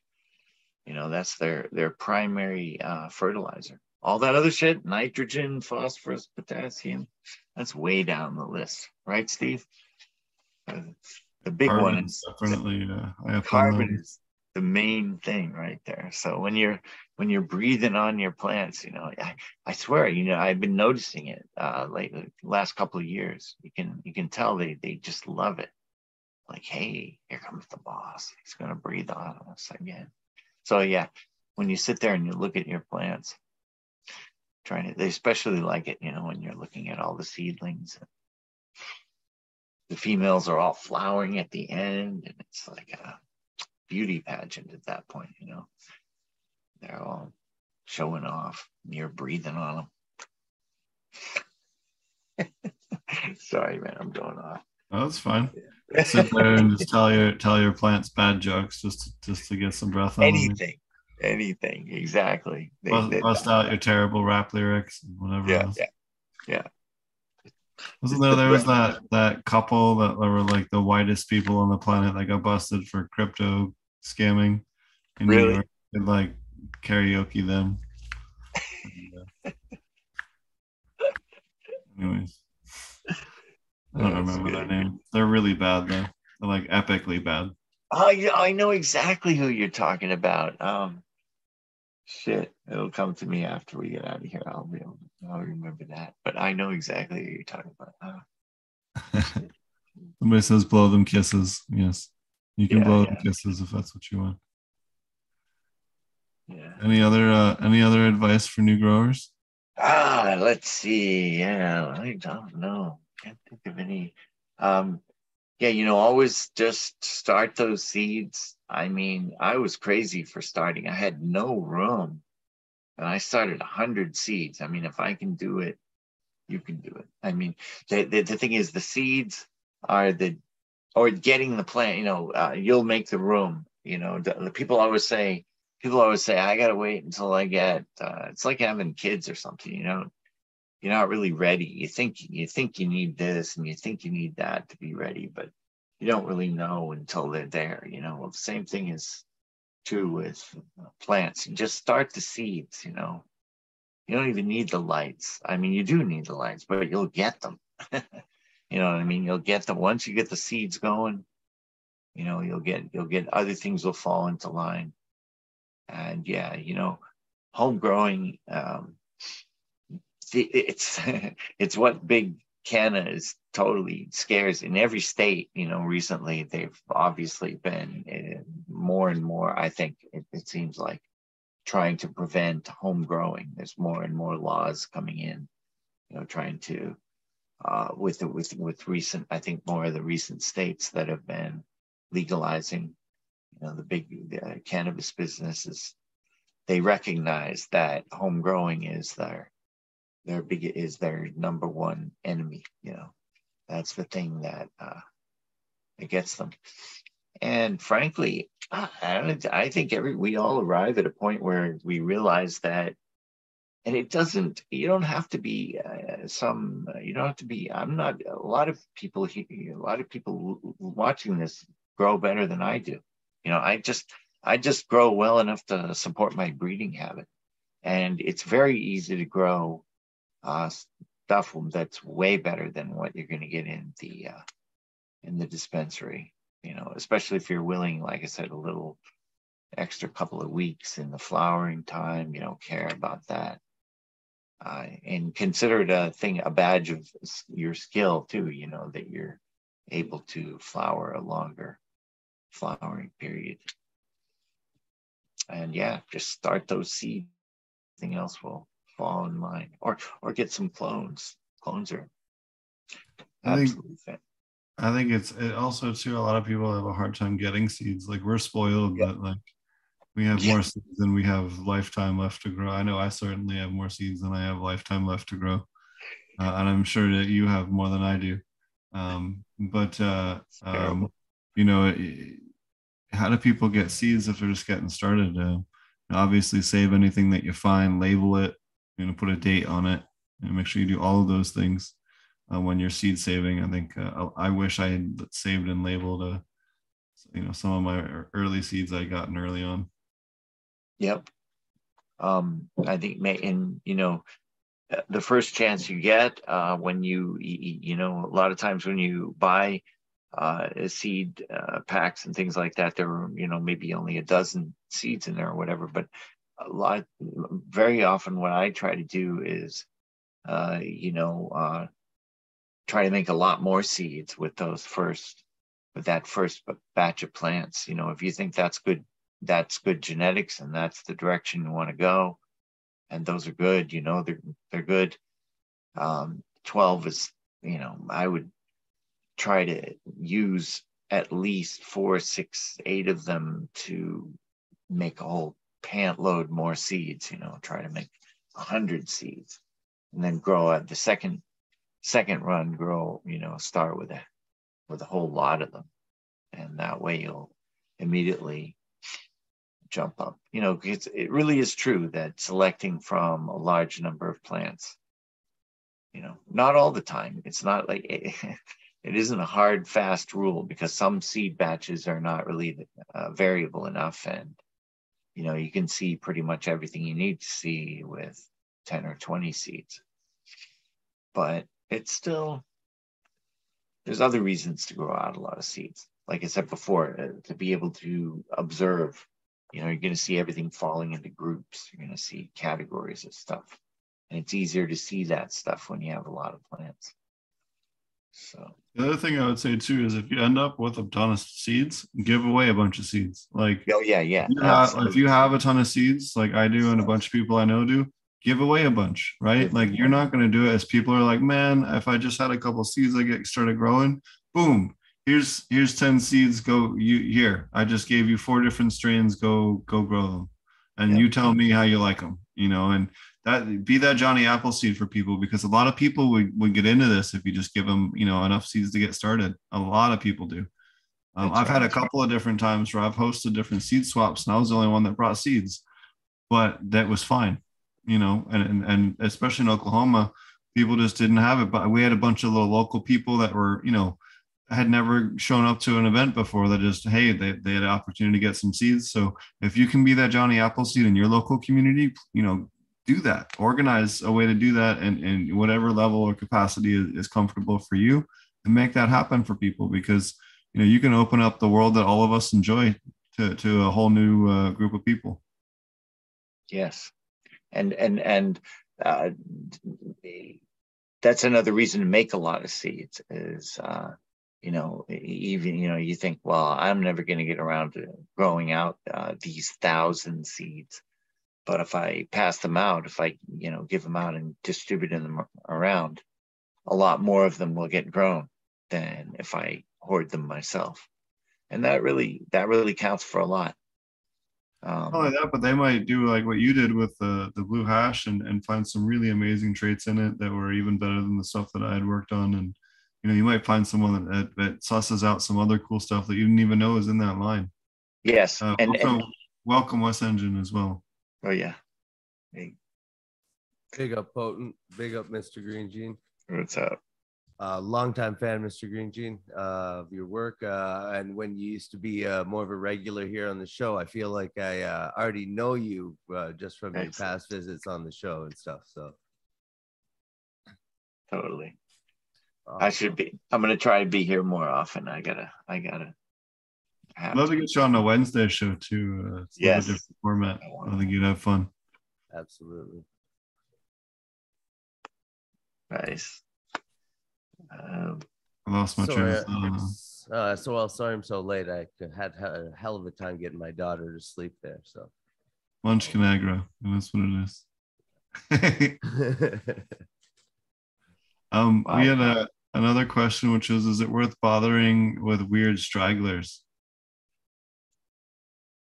Um, yeah. I mean, I. It depends on how many plants you have. If you, I almost I would call of the seeds that I just now got from Steve, the Durban. Um, I would call this male. I had like I think I got three females and one male, and the male was definitely, in my opinion, a straggler. And since I only had, I didn't really have anything to compare to. I only had the three females. Um, kind of depends a lot on, you know, what else you've got. And in that sense, like if I'd had a, uh, you know, yeah, almost, almost you would say, well, you only had that one male. Why did you get rid of it? I did, you know, I did, I did get rid of him because he was super straggly.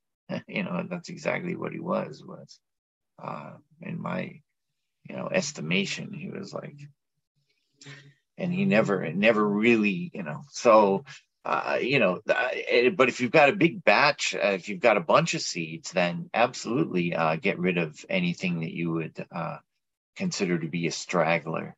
Uh, the more, and that's another reason to plant more seeds. For example, that's what I did with the first couple of generations after I crossed the Quercle and the Triple X, because the Quercle had these wonderful traits that I did like, but then there were these, um, you know, hothouse flower ones that were, were, I guess, like wimpy and, you know, cantankerous.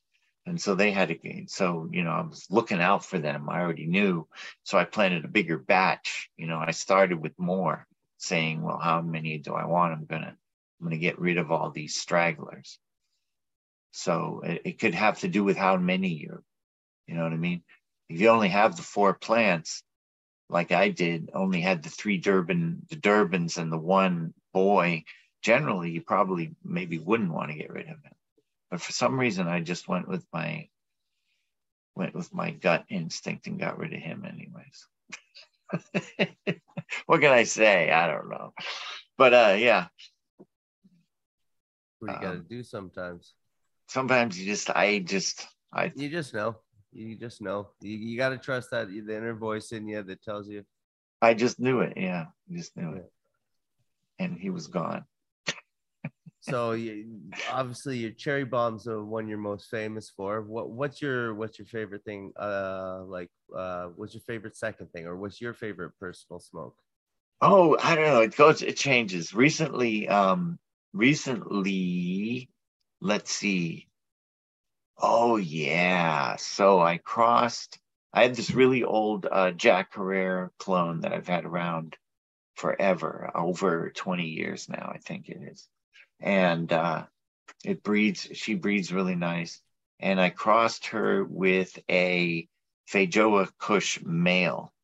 And so, and I was calling it, I'm calling the cross pineapple jack, but it's not really pineapple in the sense that Feijoa Kush, Feijoa is pineapple guava. It's not really, it's not an actual pineapple, but it's a type of guava that people call pineapple guava. Yeah, yeah. So yeah, sorry, but that that that that pineapple jack that so from the male uh um uh Feijoa Kush crossed into that female Jack Herer. Uh, the best plant out of that, the number I, I kept the number five, the PJ5. I've had that around for not very long, about a year and a half or two years ago. Maybe I grew the seed out that I selected that one from and that just is like wowie. So and what's it smell like? Oh, it's it's got the old, it's got the original, um, the original, very much the the what you remember of the Jack Herer, yeah, and then a bunch of sort of the the Feijoa Kush is very a little bit more indica berry, like a berry indica kind of thing, and all of that is all that is in there. The the the, the original, the old Jack has got a lot. It's very complex and it's got it's got a lot of wonderful uh, smells, terpenes. One of the things that stands out of it is kind of a liquor, or maybe a licorice yeah. kind of a smell. Yes, I, I, would definitely agree. That's a Jack Herer I've tried before. Yes. And right. uh, I always felt very uplifting weed. I always like oh. it was kind of weed I forgot I was high on, and I feel oh, like yeah. I, I, could solve all the world's problems, and yes. then be like, "Holy shit, you're just high." Just yeah, just calm very down. energized. yes, yeah, really good weed. Really, yeah. Good. And the cross with that, that with it crossed with the with the uh, Feijoa Kush is is just really, it's great. It smells and it tastes and it, uh, and the resin is not um, real sticky. It's uh, like kind of um, uh, it's not exactly a greasy, oily resin, but it's more of a I don't know. It's kind of I guess it's it's a slippery, almost like a yeah. So I guess it is kind of an oily resin. The, I, I know exactly the oily trichomes you're speaking of. Like, Yeah, and Yeah. it feels when you when you rub it, it's not it's not it's not super sticky. It's not going to glue your fingers together at all, and it's uh, and, but it's not it's not the real oily kind. Like if you ro- roll a joint, like the resin just runs up the joint super far and gets all the ends all brown, you know, brown on the inside. Not that that's like the no, that's it's kind of the a- opposite of when you get that sandy, gray, uh, very beach sandy kind of um trichome. the you know? opposite of that. Yeah, yeah, Yeah, the yeah. exact opposite. yes yeah yeah there's just there- there's there's uh that's a whole thing i mean uh, the whole thing of the different types of of resin you know the different different ways that they feel different ways that they smell stuff Yeah. like that that's a huge um it's a big you can you can go on about that um i feel like the very sticky sticky resins are very uh that's like what we used to get. That that seems like an old sort of Afghani, the old hash sort of hash weed trait. Real glue your fingers together. It's like,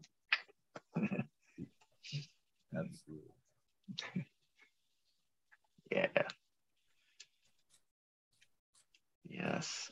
Yeah. So that's by probably been my recent recent most favorite. But I can see some of these ones that I've just started, these recent seeds that I've started, some of these ones coming up are gonna be like, oof, wow. It's gonna be some fun ones. Fun plants in there. Uh the double uh, telling Steve before double back crossed uh, blackberry Kush. Um that's black uh, uh DJ Short. And those are that's really good indica. Um, but very small, um, tiny, not very large flowers. A couple of them had had large flowers. So I have, uh, um, I guess I only get about six females of those, and one male. So I'm going to inbreed. I'm going to cross brother and sister of the this generation, the double back cross generation. See where that goes. Um, see how those turn out because I haven't uh, haven't messed with uh, indicas in, in a long time, over 20 years. So, uh, been getting back into it recently, trying to. And what brought you to it orig- uh, initially? Was it the, just the wanting to produce your own seed, or a necess- necessity to produce your own seed, or did you see things that you just said these have to be together? What was it? I, you know, I, it's a lot like when in the beginning, first starting to breed, like originally uh, in the 70s, for example, uh, when I made uh, Triple X, that was exactly a necessity. I had a female, um, you know, uh, uh, like a, a hash, uh, Afghani hashweed female plant, and uh, nothing to cross it with. And then I got a male, uh, a plant that a friend of mine brought a clone back uh, from uh, Jamaica for me. And when I, you know, when that plant flowered, that turned out to be a male. So I had these two, you know, female over here and male over here. That was, you know, that was exactly what that was a necessity. Um, um, but and you know that's that's how Oreo was made too. That's how recently you know, just what a stroke of luck. Oh my God. Uh, the, that plant came along to remind me how important a clone is and, you know, to save, you know, a, a- an F1, a, a cross between two unrelated strains, you know, and how special uh, something like that can be. Uh, very difficult to create a strain with it, difficult to uh, to breed it in such a way as to make it uh, into a, a stable strain or something like that. Um, not impossible, I'm saying, but I, I did actually mess with it a lot and I pretty much gave up with it. So, h- how rare is that Oreo? Was it like one in a thousand, one in a like. Uh, it- no, it wasn't rare at all. It was only it. I, I think it was one out of three. I think we only had three Really? female plants, so it was unbelievably lucky, right? Unbelievably lucky.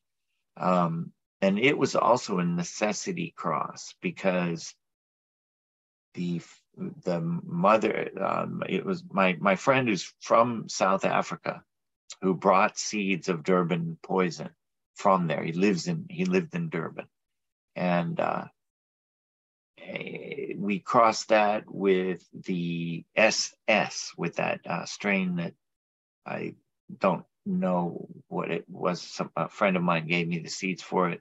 Uh, her brother was a grower in Germany, a German. Uh, so I always called it the German strain. I didn't know what it was, and I used the male of that to cross into the Durban poison uh, to make the Oreo because we only got, I think, the first the Durban poison seeds that he had. I think we only got one, or we only got two females.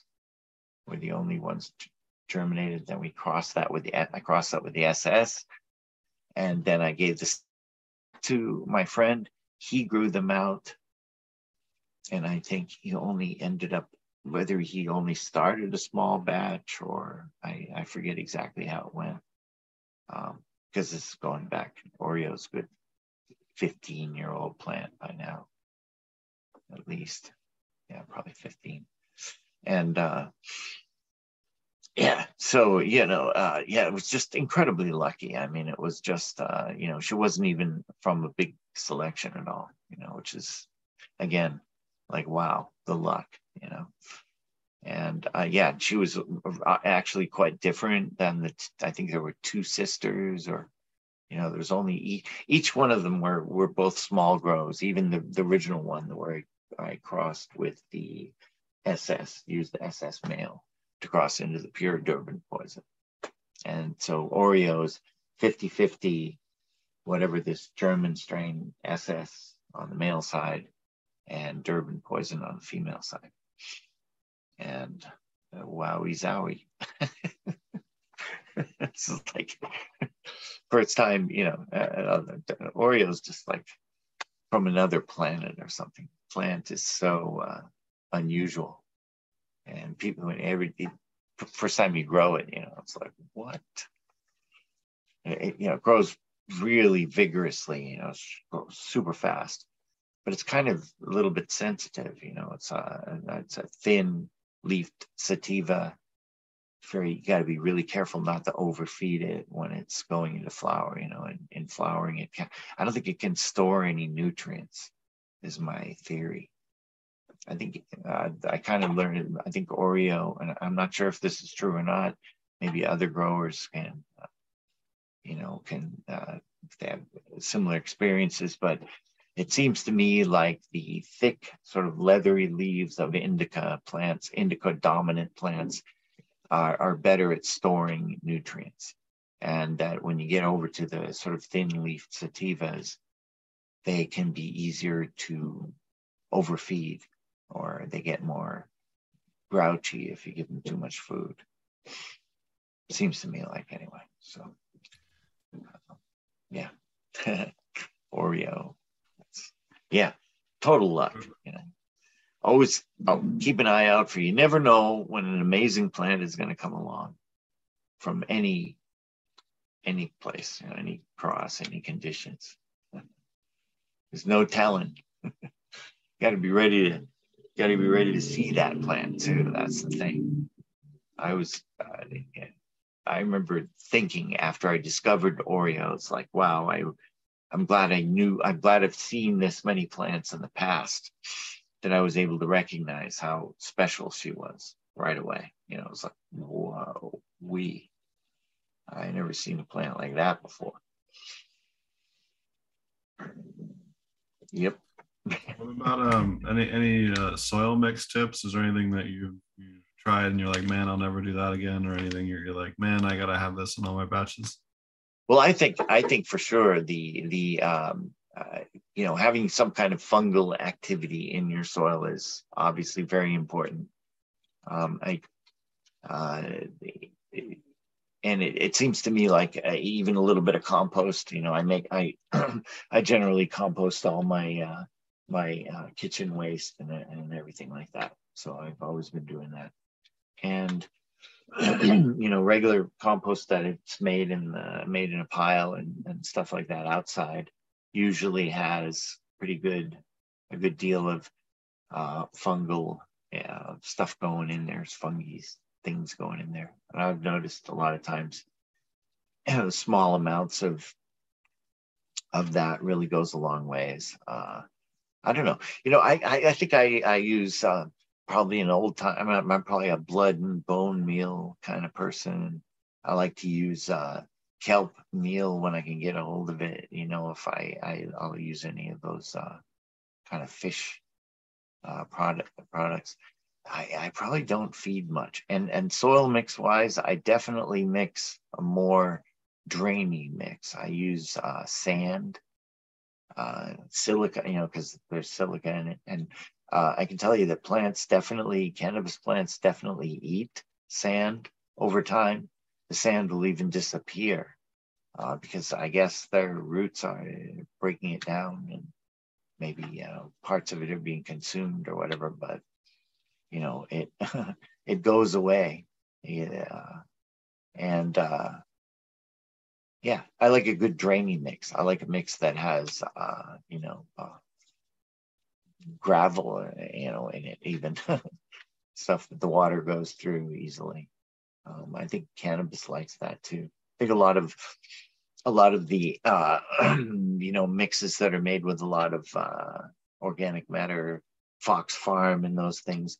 I think plants like that stuff, and those actually do have a great deal of uh, fungus kind of stuff going in them.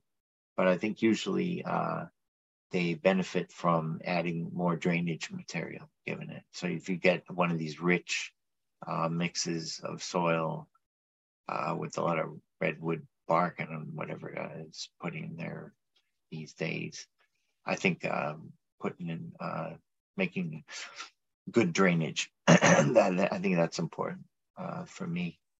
I always do that. Uh, and I like to repot plants a lot too. I think that the more you repot them, the faster they grow. Well, the mycorrhiza is established on the existing roots in there, so it, it, they just get inoculated even quicker, and so yes, it's actually effective the second time and the third time more so than the first time. Yeah, uh-huh. yeah. Um, the only reason why I do, I mean, I've actually done uh, messed around a little bit with aquaponics in the sense of um, I mean, even I was growing tropical fish. I was into tropical fish when I was a kid, and my grandmother, you know, got me into. We always use the water for for the plants and things like that, and uh, you know, so I even I even set up a, DWC uh, setup.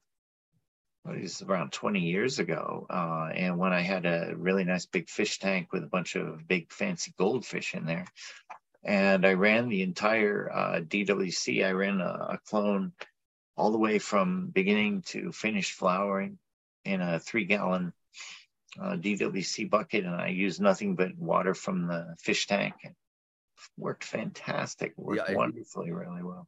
It, it was does. excellent. Yeah, it was it excellent.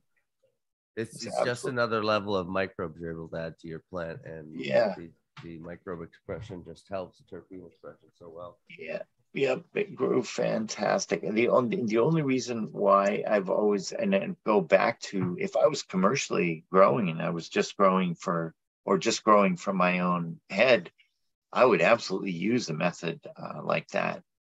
Um, the only reason uh, I don't promote anybody using uh, pot containers and soil uh, except it's pretty easy. It's easy, but I don't know if it's easier than aquaponics. It's definitely easier than hydroponics than like chemical hydroponics, but some aquaponic methods might be pretty easy too because it's getting pretty organic. And a lot of times, you know, any organic method, the idea that organic growing is harder, I don't buy that really. You know, generally, I think it's easier.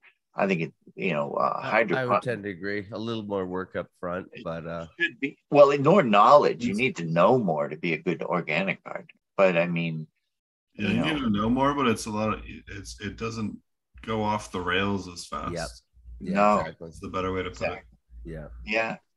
Um, and and and you know, so no, I was surprised by how little, how easy that was. That D, did, and D, DWC is is pretty cool, but there's a little some limitations because of hard to get enough oxygen into the water.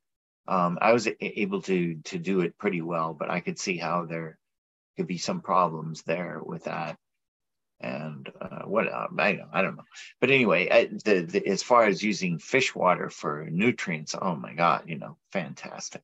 So No I was just talking.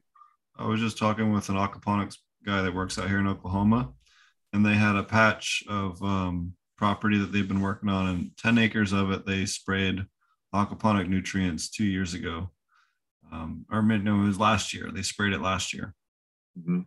and it's a hay production field.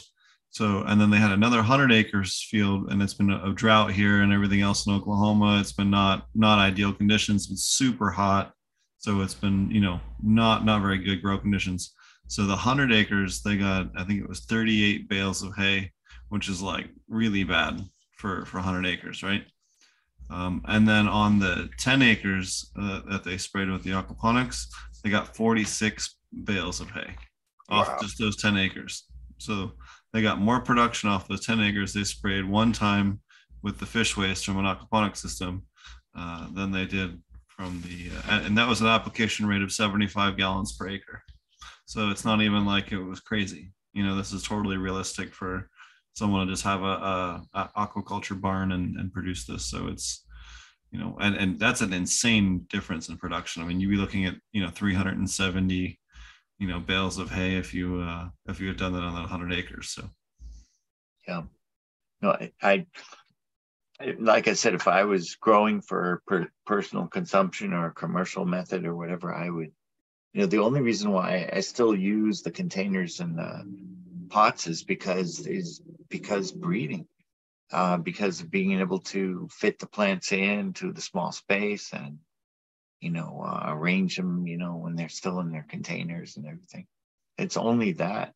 It's the only reason I still do that. Um, uh, other than that, you know, uh, I, I, I, I would, I would so, I, I highly recommend anyone to grow with fish water.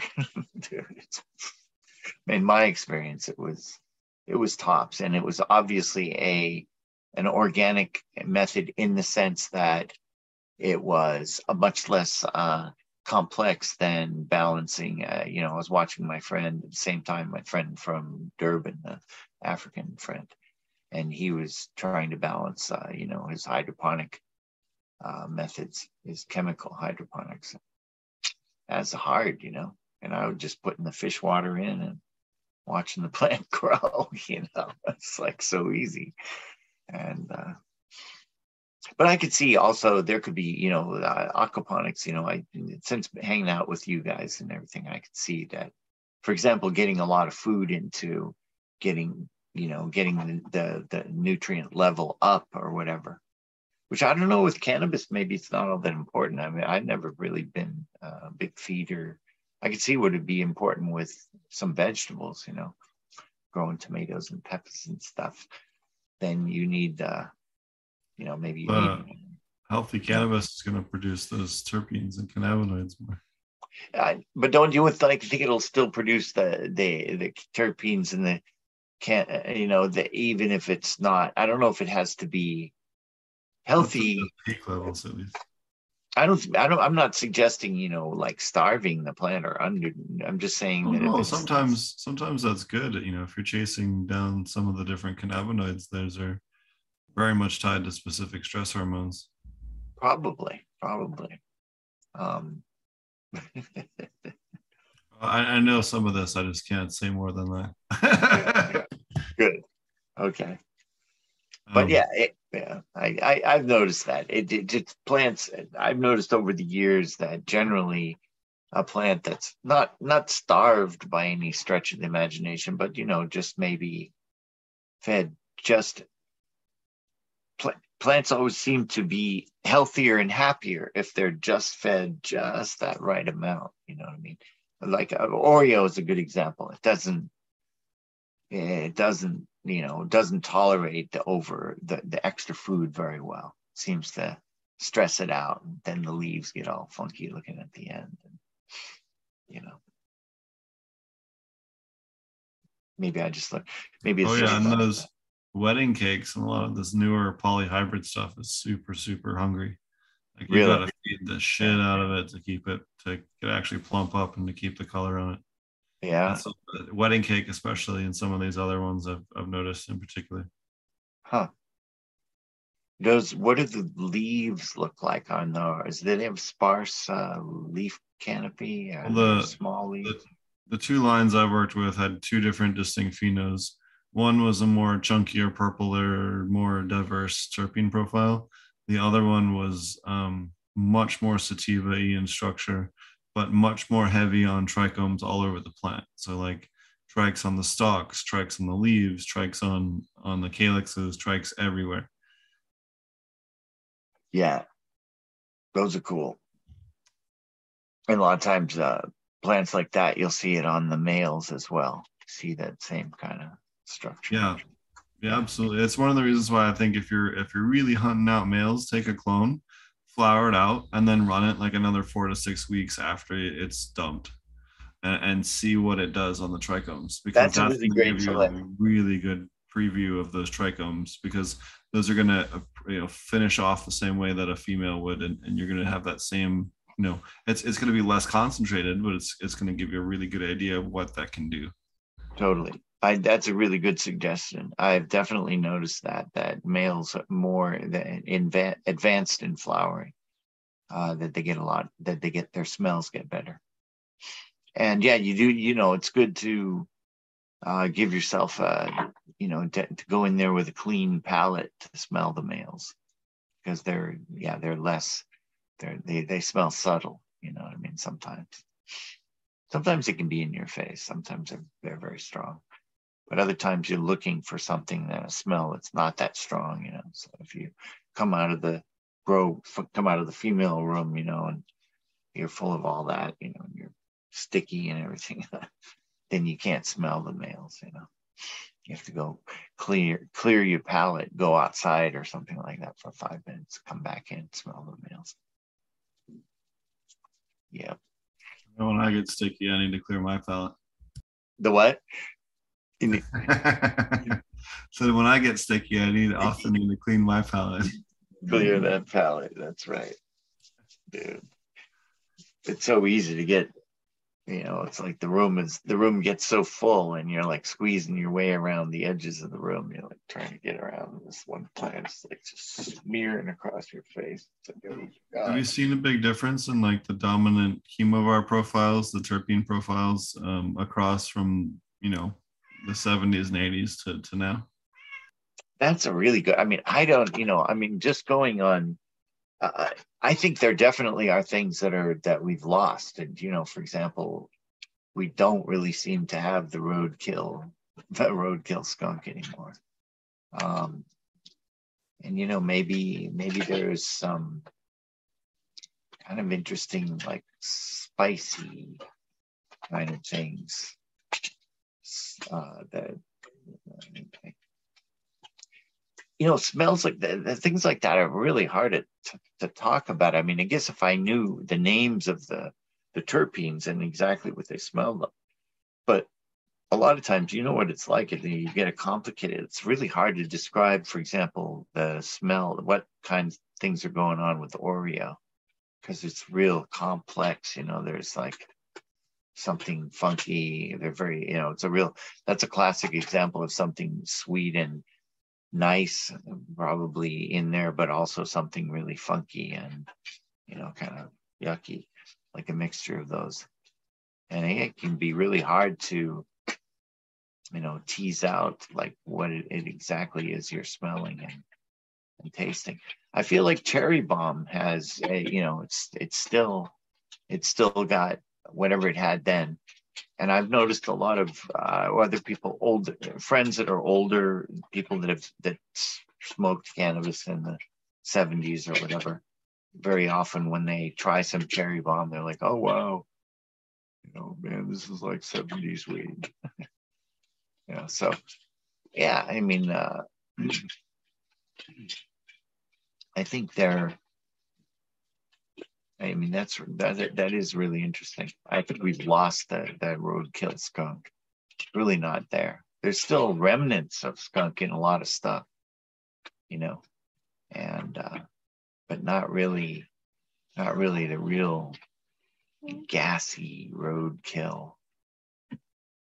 You know, um, I don't. You know, I remember, you know, a plant, uh, some plants uh, uh, that I remember that I had in Brooklyn, probably in sometime in the late seventies. Some gas, you know, some very petroleum plants that smelled, you know, the diesel. Um, that's I've you know, I've, there's remnants of that, but it's not quite as, you know, as kind of poisonous smelling. And you know, it's hard to say. I mean, you you you you question yourself. You're you're like, you know, is that just my uh, memory of it? Is that was it? You know, maybe I'm just thinking it was that special. But I don't. But I think I think I think those of us can remember are in agreement. For example, that we don't have the roadkill. We don't have the roadkill anymore, really, or maybe well, also, like it makes sense on why because that was one of the hardest things to block from a carbon filter. Right? Yeah. Anything that was crazy stanky was a problem because you couldn't grow it stealthily, and if you couldn't yeah. keep it, you know, on the DL, like that was not a yeah. good strain to grow. Like that was a liability. Yep. I, I swear they still have. Wes knows all about this. Yeah. Yep. Wes, your mic is muted or not working or something.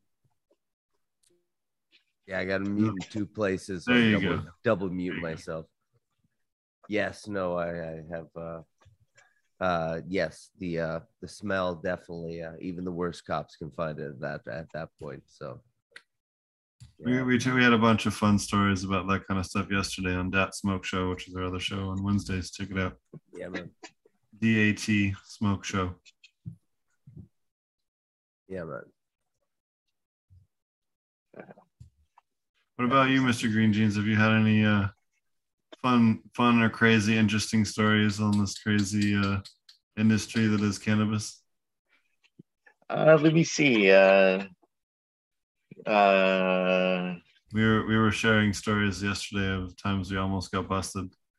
Oh, hmm almost times of almost getting oh my god yeah. I remember uh in new york city sometime in the 70s uh when i had and and the fire department but i didn't they didn't come upstairs. Uh they were called and i was lucky enough to be downstairs with my dogs walking my dogs outside when they when they rolled up somebody had called them because I had these, I had uh, uh, mylar, uh, like standing gobos, uh, like st- freestanding panels with mylar, and I would move them around. At the, the lights, the the HI. This was back in the, you know, I had some of the very first thousand watt, um, you know, metal halide lights and things like this, and and I had two of them. I think I had a,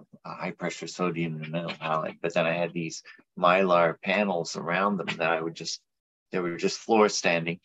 And when the wind or any movement in the loft, there was a loft building, 12 foot high ceilings, 2,000 square feet. And, uh, the, you know, the, the panels would move like this and it created this, uh, on the windows, created this like flashing kind of light that I suppose you know, could have looked like flames or something. And somebody must have called the, you know, called the, the, the fire department. And luckily I was downstairs with my dogs. They didn't, they didn't come busting into the building and rolling all the way up to the, up to the fourth floor where we lived. And I just thought, and I was like, oh no, those are my, uh, and I actually did have fish at the time too. I, we were, we were breeding Siamese fighting fish, bettas. And, uh, you know, and and I was like, oh, those are my those are my fish tanks. You know, I got you know I got a whole collection of fish, and I'm talking to firemen. Took a few, you know, a couple minutes of convincing. They were a little bit concerned. And I was like, yeah, man, I have the the silver, the my, you know, I he told them it was mylar, but I said, you know, I have the reflector things behind the behind the fish tanks. It always always looks like that. so they, they drove away. But in those days, man, it would have been really bad to have been busted in New York City growing cannabis in 1978 or whatever. Would have been cool. So that was a, you know, the, the sacrifices we made. You know, that's, so great these days, you know, flying below the radar. It's been great for last 15, 20 years, even 20 years ago, it was getting all relaxed and cool. But yeah, 70s in New York, I was paranoid. It is it is still strange because I travel around a lot too, and it's so weird going to pro. Like I had to go to Texas on Tuesday, and it's so weird to go back to Prohibition land and have to like remember like not to say certain things and not to like bring certain things with you, and you know all the the silly stuff that comes along with going to pro Prohibition land.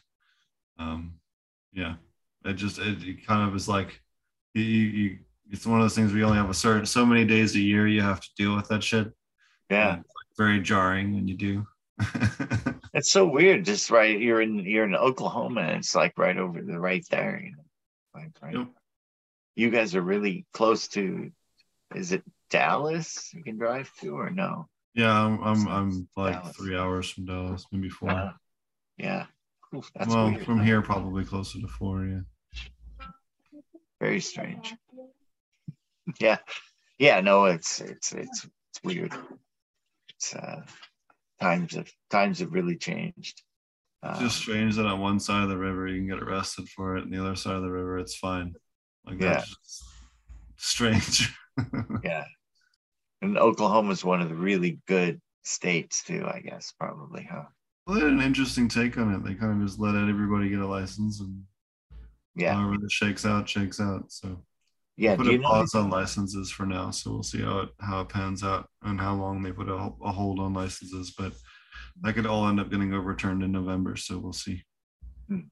was it what about um New Mexico? Don't they have uh didn't they do And they just Recently. legalized. Yep. and they're So what was interesting is the day before the Queen died, Mm. um, the Bah- Bahamian, um, not Bahamian, Bermuda, Bermuda said that they were not going to legalize because the Queen said not to. I'd be curious to see if Charles is a little more down with weed. Uh, he's a little bit younger, you know, 20 years. but they've had big commercial commercial operations in England for for decades, haven't they? They GW Pharma is based out of, of and they- Yeah. they were the first people to get a legal import license in the US. They're a British company. Huh. Yeah. So how does how does that work? I mean, if it's not legal, but those guys They bribed a lot of senators and politicians. Jeez, Yeah, that's how that worked. that's some that's some corruption there. Yeah. Oh yeah. Well, I start going down that rabbit hole. I'm gonna start ranting, and Yeah. Yeah. things are gonna get Don't hurt. get me started. yeah. Yikes. Yeah.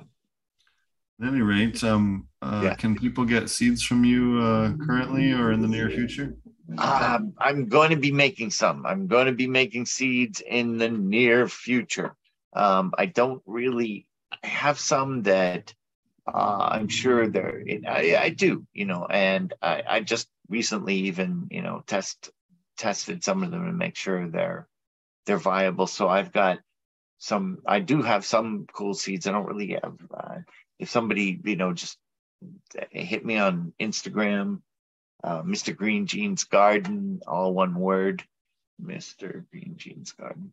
Um, Green Genes spelled G E N E S, and uh, I, you know, I do. And if it if it's something that I think that I found out is only you know seventy five percent uh, germination rate or whatever, I'm just gonna you know, kick a bunch of extra seeds in there.